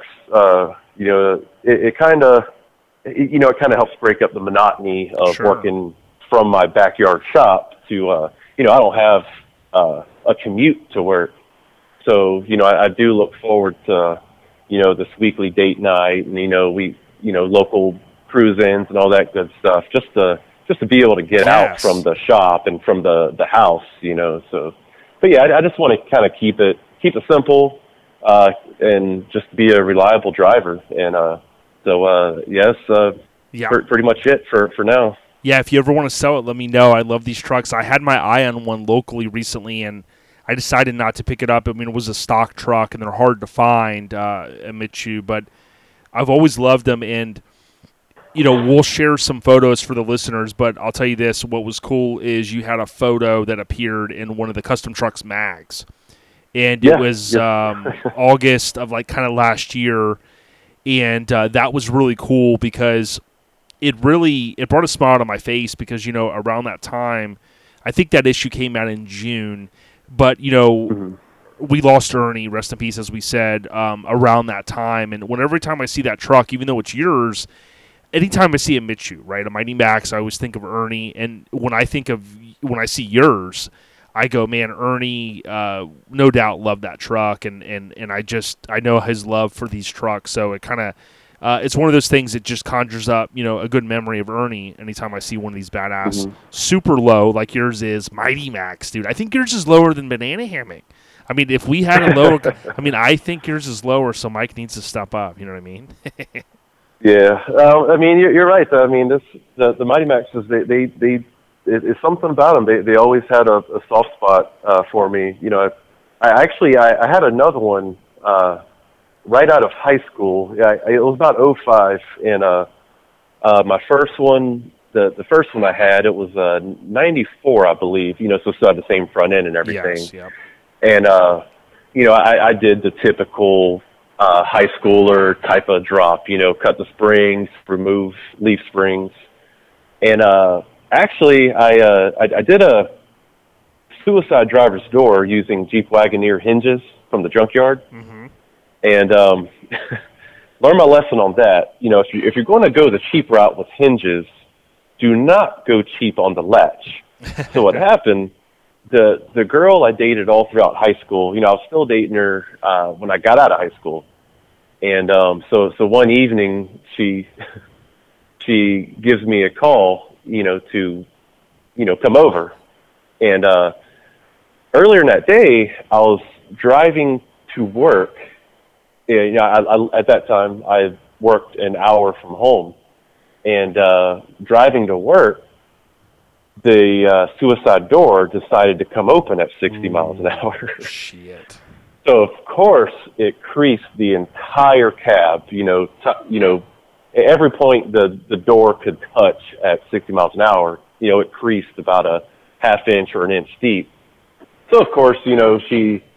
Long story short, she uh, had me come over because she wanted to break up. So, what a terrible day that was. You know, you know, forget the girlfriend, you know, that that's old news, but geez, that that door flying open at highway speeds, uh you know, that was uh, uh an, eye opener. so uh, Yeah. think about the next week I had to drive around with the door ratchet strapped around the steering column just to keep the door shut and uh Dude, that's you know, just had to get in and out of the passenger side. dude i mean i hate to bring this up but i mean hank that's kind of his last build he it involved ratchet traps around steering columns and you know dri- i mean he had a the key he would put into the steering column to start it, it was a it was a screwdriver. I don't, I don't know how he did that, but then he had some sort of crescent wrench that, for his steering wheel. So I mean, I've seen some weird shit. So like what you, I mean, I know like what you just shared. I think that's kind of more like normal mini truck shit. You know what I mean? Yeah, yeah. I mean, uh, you, you know, just like with everything, you you learn from you learn lessons and you just move on, make it better next time. Yeah, no doubt. Uh, one of my good friends, Marlin, lives near me. Hopefully, we'll get him on as a guest. He built one of the the nicest, cleanest, coolest S10s back in the day. Courtney shot it, and um, a few years go by, he decides to sell it. And ironically enough, it recently popped up. None of us had ever seen it. It went up to the Northeast, but the story that ties in is the guy that bought it. He sat apparently. Recollection I have is he sat on the key fob. Okay, so Marlin sold the truck and trailer together. Guy comes down, picks it up, drives it home. Right, you know, trailers at home. Well, mm-hmm. the guy either sits on the key fob or it's in his his pants or whatever. Well, it pops the door open, and they weren't suicide doors. But when it popped the door open as he's going down the interstate, you can imagine the doors like just, you know, going between, you know, trying Oh, to yeah. close and hitting the fender right on the trailer. And he said it, you know, it got all messed up, and you know the guy had called, and at some point, I th- I think if my memory serves me correct, the guy was like, "Well, man, is there anything you can you know that you can do for me here on this?" And he's thinking, you know, hey, there's nothing I can do. But that's what you know. Your story reminded me a little bit of that because it's like, you know, you never want your door flying open when you're going down the road, no matter if it's on a trailer or not. Exactly. And I, I remember uh, that morning when it happened. You know, I was, I was on the way to work, but obviously that wouldn't happen. So, like I said, my my dad was a paint and body guy, and um, he was working at a shop, but he still had a shop at, at the house that he did side work in. So I just went ahead and you know drove to his shop and you know opened the doors, pulled it in, shut the doors. You know, just try to get everything taken care of before anybody knows what happened. You know, obviously I was embarrassed and Yeah. pissed about it. So, you know, I pulled the truck into his shop, sling the door open. Of course, I'm pissed off. He just finished painting, uh, maybe a, a day or two before, uh, a 90s Mazda RX-7. So when I get into a shop, sling the door open, it hits the Mazda. Wow. Puts a, it didn't ding it or anything, but it put a nice little scratch and scuff in the paint. And uh, I, I never told him about that. And unfortunately, he's he's not with us anymore. But um, Man. but but yeah, just icing on the cake. You know, kick open the door in frustration, and it smacks the side of a freshly painted paint job. dude. Yeah, that's those are kind of the cringe moments. But you, um, you know, so you got these cool vehicles and whatnot, and you know, I see you at different shows and and and and these things. What I want to do is I want to talk a little bit about Winter Fab because I think that's I feel like that's how I met you. You know, coming up to the booth at different shows throughout the southeast and whatnot, and kind of Midwest areas. Uh, talk to us about like how did the idea come about for your company, Winter Fab? You you you and your wife's company. Yeah. Well, uh, right out of high school, I, I was extremely fortunate to get a, a military contracting job. Uh, you know, got my foot in the door, and uh, it actually ended up lasting about 10 years, you know, with, with most military contracts, you know, they come and they go. But, um, so towards the end of that, uh, 10 years working, you know, that type of, type of job, uh, I, I did a, a ton of travel just going from shipyard to shipyard. Uh, I worked on submarines, aircraft carriers, stuff like that.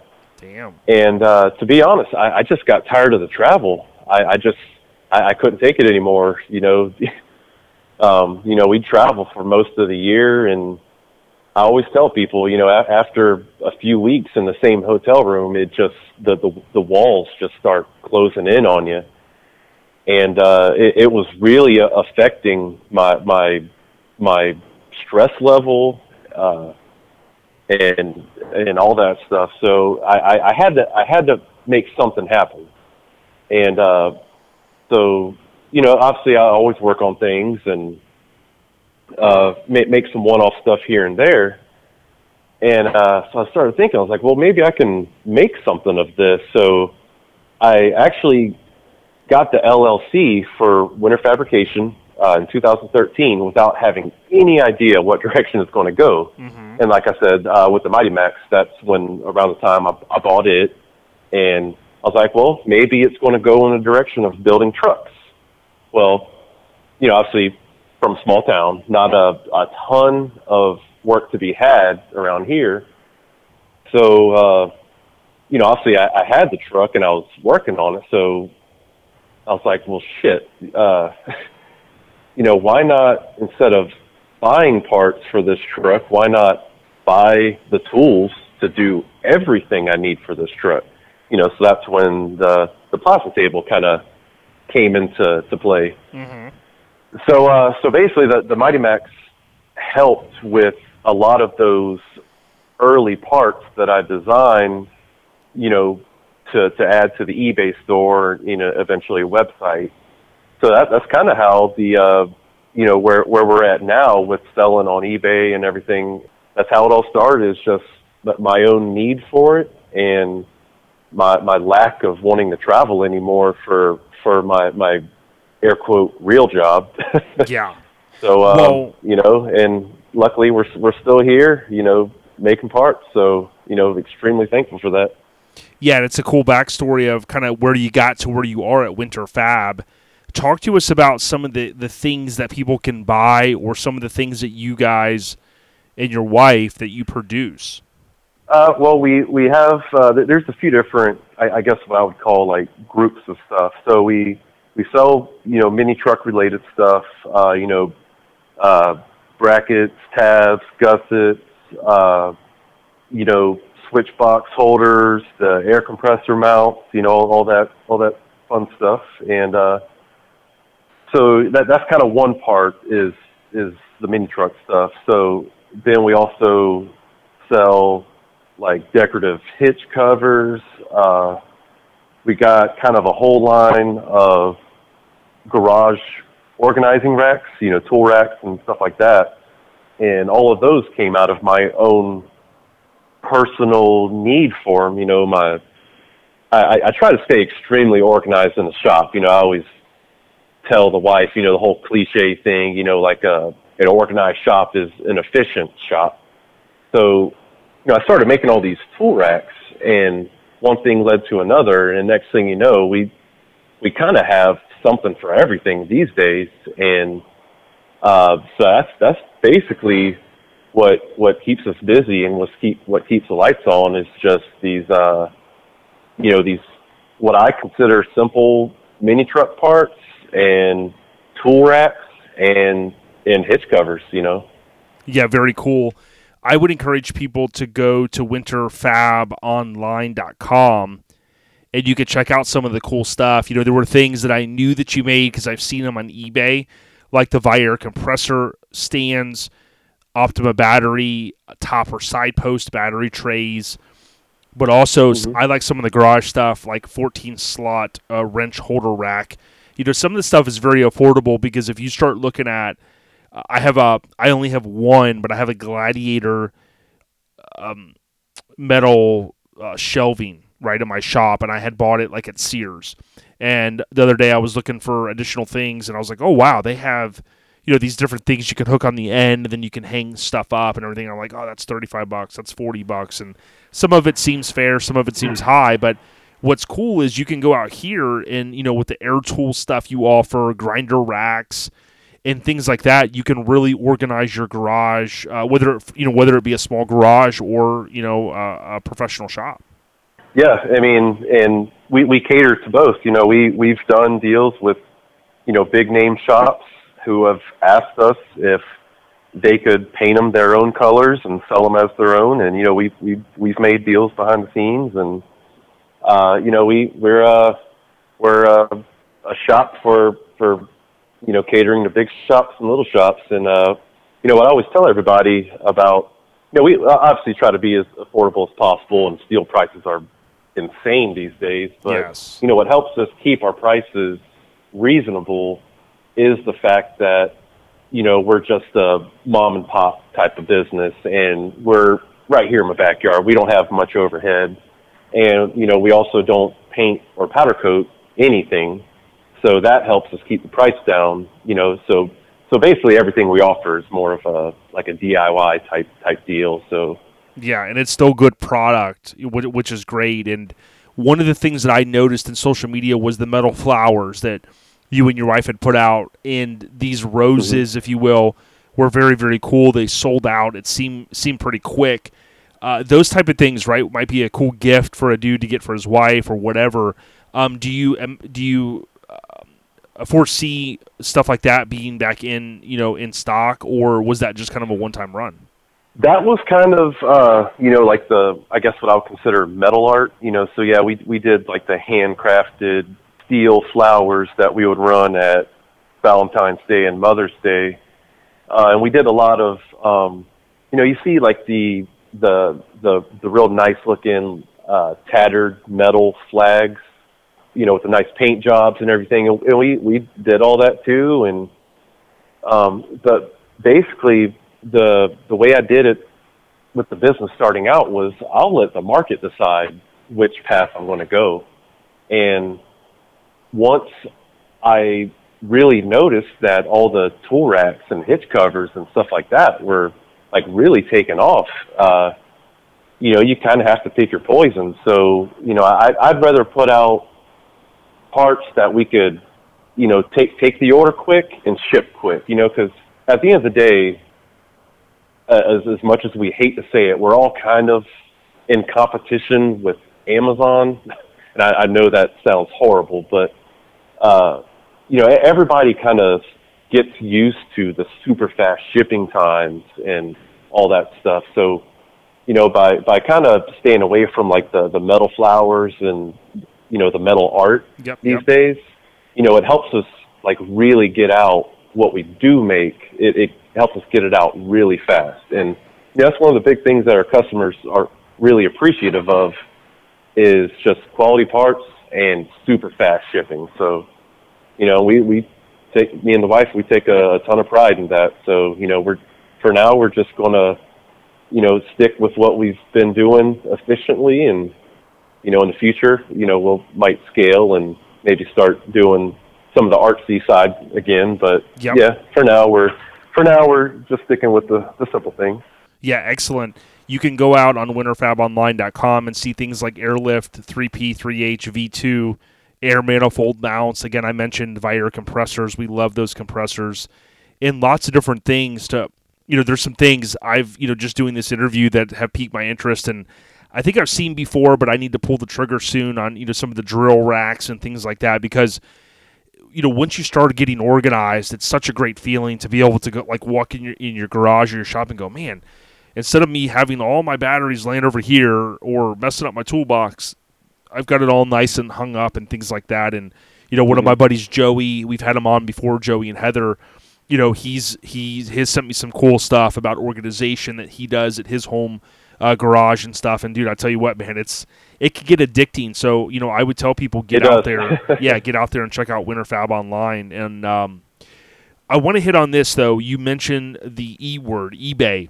Um, I love yeah. eBay. I'm on there way too much, but I've seen you guys list stuff on there, and that's got to be a great.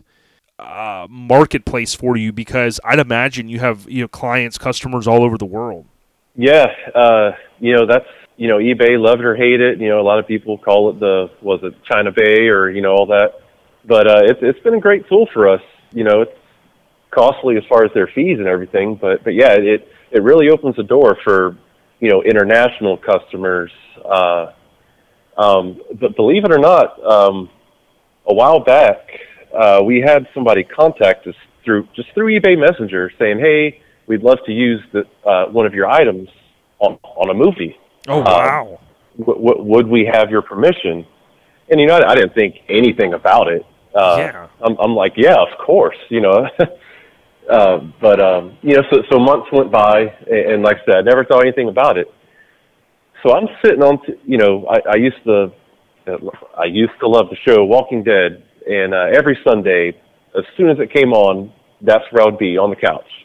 So I'm sitting there watching the episode, and no shit, there's my part right there on TV. So, so what it was was, uh, they actually bought, as as dumb as it sounds, a middle finger hitch cover. Really? You know, something that stupid for me to come up with and, and make wow. a, a middle finger. So what, how, how they ended up using it was, uh, I, I'll, I'll try to be quick here, but there's a scene where, you know, one group kind of takes over the other group. So they, of all things, they had a, you you know, the, um, and I know Walking Dead is on the channel AMC, but you know the car uh, AMC Gremlin? yeah.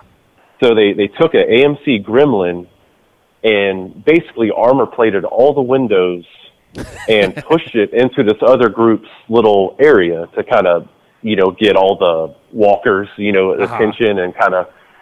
So the the girl runs around to the back of the Gremlin to try to open the window, and there's my middle finger welded to the back of the Gremlin. But you know, front and center. They even zoomed in on it on on the episode. No So, I way. mean, and you and you just saw. I mean, you you had I the saw word that they had yeah. asked, but then you were watching it, and what was your reaction, dude? I jumped up, screamed, paused it, rewinded, taking Yeah. taking pictures of the TV with my Right. phone. Uh, Yeah. But but yeah, I mean, it, it's just one of those moments that uh, you know, starting out with really small beginnings. You know, I'd, I'd never assumed just by listing some of these what some people might call silly parts on eBay. You know, it it here it Wow. is right there on The Walking Dead. So you know, dude. Well, when you were describing the AMC Gremlin, right? the AMC, that that's Mm-hmm. kind of what Hank wants to build from Hammered Weekend Wear. Like he wants to basically make it like a tank, you know, and and put you know not even have a windshield, just have a a GoPro on the front of the car. And then hooked up to his phone so he can drive off that. I'm like, dude, I don't know if that's safe, man. Well there you go, Hank the Tank in a tank. I, I could I could I Dude. could definitely see that happening. dude man we need you on board coming up with the little uh the catchphrases. The i sent my wife i sent it to ron yesterday too. There was a there was i'm not making this up. There was a bear that was loose and i forget what city and his nickname is is is uh, hank the tank. So i sent it to ron and i go dude hank's got some competition here man. I mean you got real animals coming after him dude. Yeah, I, I think I saw that that uh, video clip that you're talking about. You know, and it, and it was, you know, I'd, I'd hate to see a, a bear come through my backyard.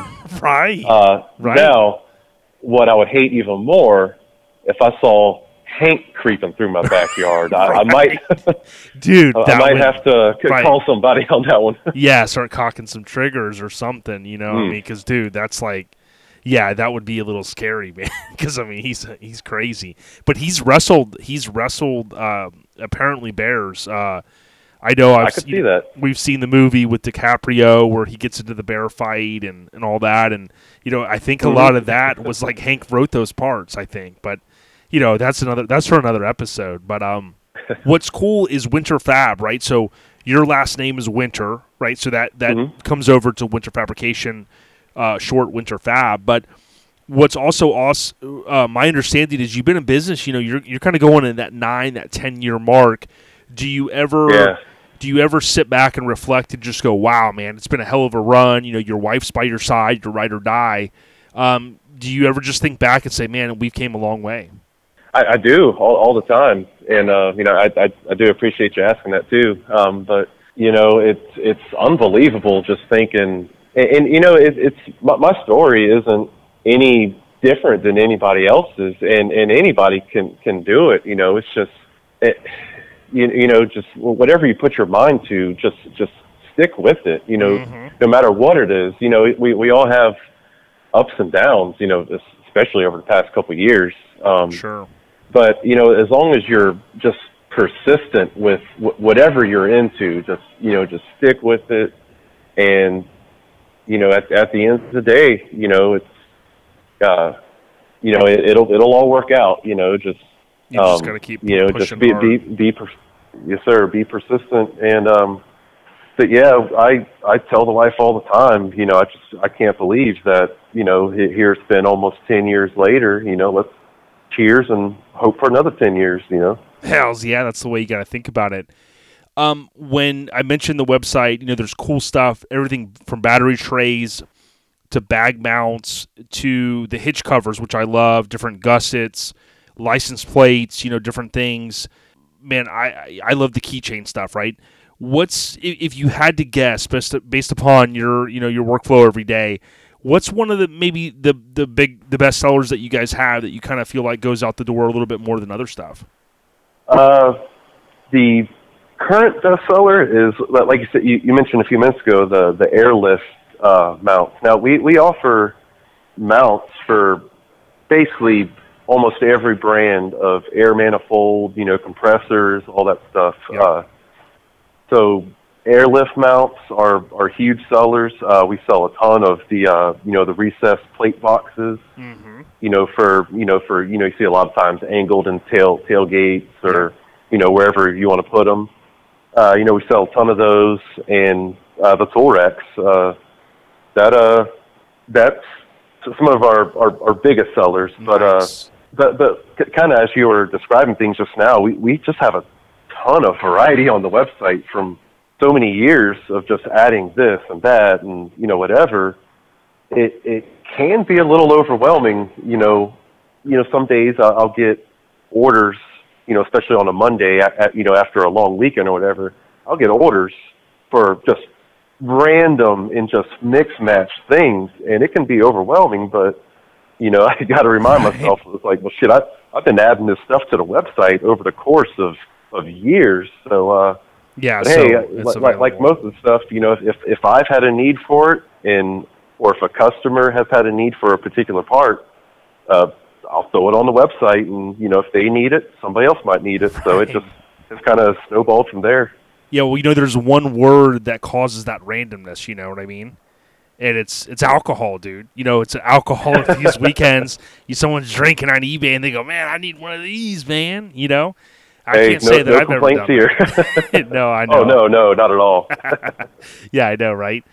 Uh, we're talking to Matt Winter from Winter Fab. Again, Winter Fab online. Uh, you're on social media. Obviously, it's easy to find you. Winter Fab, Facebook, Instagram. Man, dude, it's been cool linking up. I mean, again, I yeah, man. I look at what you've done, and, and you've you've really kind of made your mark. And I love having been in the scene 25 plus years. I've seen a lot of folks come and go. I'm sure you have as well, but I love seeing a business like yours that has it's a staple now. You know, it's been around. You guys are in it Oh, for the that, long that means haul. a lot just to just Yeah. to even hear that. Yeah, you know, to me, it, it means a lot because you know we've you know again we've seen you know folks come and go, and that's nothing against them, but you know as you know and your wife knows, it's not easy running a business, and you know you talk to small businesses, and and you know everybody's got their way of doing things, but you know it's not like your normal nine to five where it's like, oh yep, my taxes are taken out and all this, you know. Y- there's so many there's so many little behind the scene things. So you know I always encourage people you know, go to the smaller folks if you can, like a Winter Fab, and, and order some stuff. You know that that means a lot. But um, is there anything few else? goes a long way. Yeah, a hundred percent. Um, maybe is there anything else that we didn't cover? You know, you want to give a shout out to your wife or um, any other you know kind of call outs for that you have, Matt. Yeah. Um, well, first of all, I, I just want to say thanks to you know you and Mike uh, for for even starting this podcast and for giving uh, you know what I'll consider smaller guys like me, you know, just a, a platform, just to just to kind of get our get our names out there. You know, it's it's a just a, a huge honor. But uh, and obviously, I want to say uh, thanks to my wife. You know, she was uh, she she was in the mini truck scene, I guess, uh, in the Ohio area before I even met her uh, years ago. But you know, just you know, couldn't do it without her. Um, she does all the the the packaging and shipping. You know, I, I call her uh, the shipping department. Right, but right. um, but yeah, she's single handedly the shipping department, and um, you know, she she helps me, you know, kind of bring me down to earth once things get a little stressful and Mm-hmm. um, so, so a huge thanks to her, and you know, of, of course, you know, customers of ours. You know, no, nothing will be possible without without all them. And um, you know, just th- thanks to everybody in the scene. You know, just um, just you know, just everybody. You know, just couldn't do it without you guys. yeah, it comes down to my mother-in-law would always say it takes a village to raise a child, right? And and Mhm. you know, as basic as that sounds, I think like when we think of the truck scene, you know, folks f- tend to maybe forget how vital many folks play a, a role in this. You know, some are photographers, some are builders, some are show promoters, and then you have the metal guys and the fabricators and, and things like that. So to me, if Mhm. we look at it as a community, and we support each other the best we can. You know, we may not always need a part, but maybe when you do, you've got Matt's, uh, you know, website, you know, winterfabonline.com programmed in your phone, and you go, hey, you know, I heard the guy is a good dude. Let me order some stuff. Or we've seen Matt. We'll see at, at Maggie Valley for mini nats. You know, you you go by the booth, you'll check out some stuff. Uh, I know the last time I saw you, I bought some wall art uh, for Mini trucking, right? The old logo, the new logo, stuff like that. So you know, again, you know, we tip of the cap to you, man. You know, you guys are out Thank there you, hustling and and keeping it real, realer than real deal Holyfield, man. Yeah, well, I mean, without all these shows, you know, and, and to be honest, like I, I, I was never like an outgoing guy. You know, I, I would never go up to people at shows. But when uh, I, I believe SlamFest 2013 might have been our first show, or not, not 13, 20, probably 2014 or 15 In Gainesville, was probably our, our, our yep, it, back when it was still up, uh, next to the airport. That was my first show setting up as a booth, and Wow. I'm not gonna lie, I was terrified, but it it forced me into this position to, you know, just to put myself out there and shake hands and talk with people. And I'm, I'm not gonna lie, it kind of helps me that, you know, typically people come to the booth to, you know, look at stuff, and you know, that's kind of when you build relationships, and it's it's just these shows and the the community, like you said, has just been a, a huge help for for the growth of the business and just helping me get myself out there and being, you know, more people person. yes, a hundred percent. Yeah, it's just a, it's just a, a great great group to be part of, you know, and I, I wouldn't trade it for anything. Yeah, and I mentioned I would tell everyone uh, we're going to be at Southeast Mini Truck and Nats, also known as many of you guys know, Mini Nats. And we would ask that you go out social media, Instagram, Facebook, follow Mini Truck and Nats, and uh, we're going to be out there the 24th, no, the 22nd through the 24th in Maggie Valley. We'll slap hands with you, Matt. You know, we'll we'll throw one back and and we'll check out the cool stuff you got going on. And again, uh, you know, give a fist bump to your wife. I know she's out there hustling with you guys, running that small business, and you know, let's go show Matt uh, Winter Winter Fab Online some love, and and we appreciate you, Matt. All right, and thank you, sir. Appreciate you. Stay on the rise, my brother, and everyone. We're going to be out for this week. If you're on the way again to Lone Star Throwdown, please don't stop now. You can stream as far back as you can. Listen to those episodes and uh, make sure if you're on an iPhone, leave a five star rating. It really helps us out. Matt, that's all we got, brother. Keep on on the rise, man. All right. We out See you later.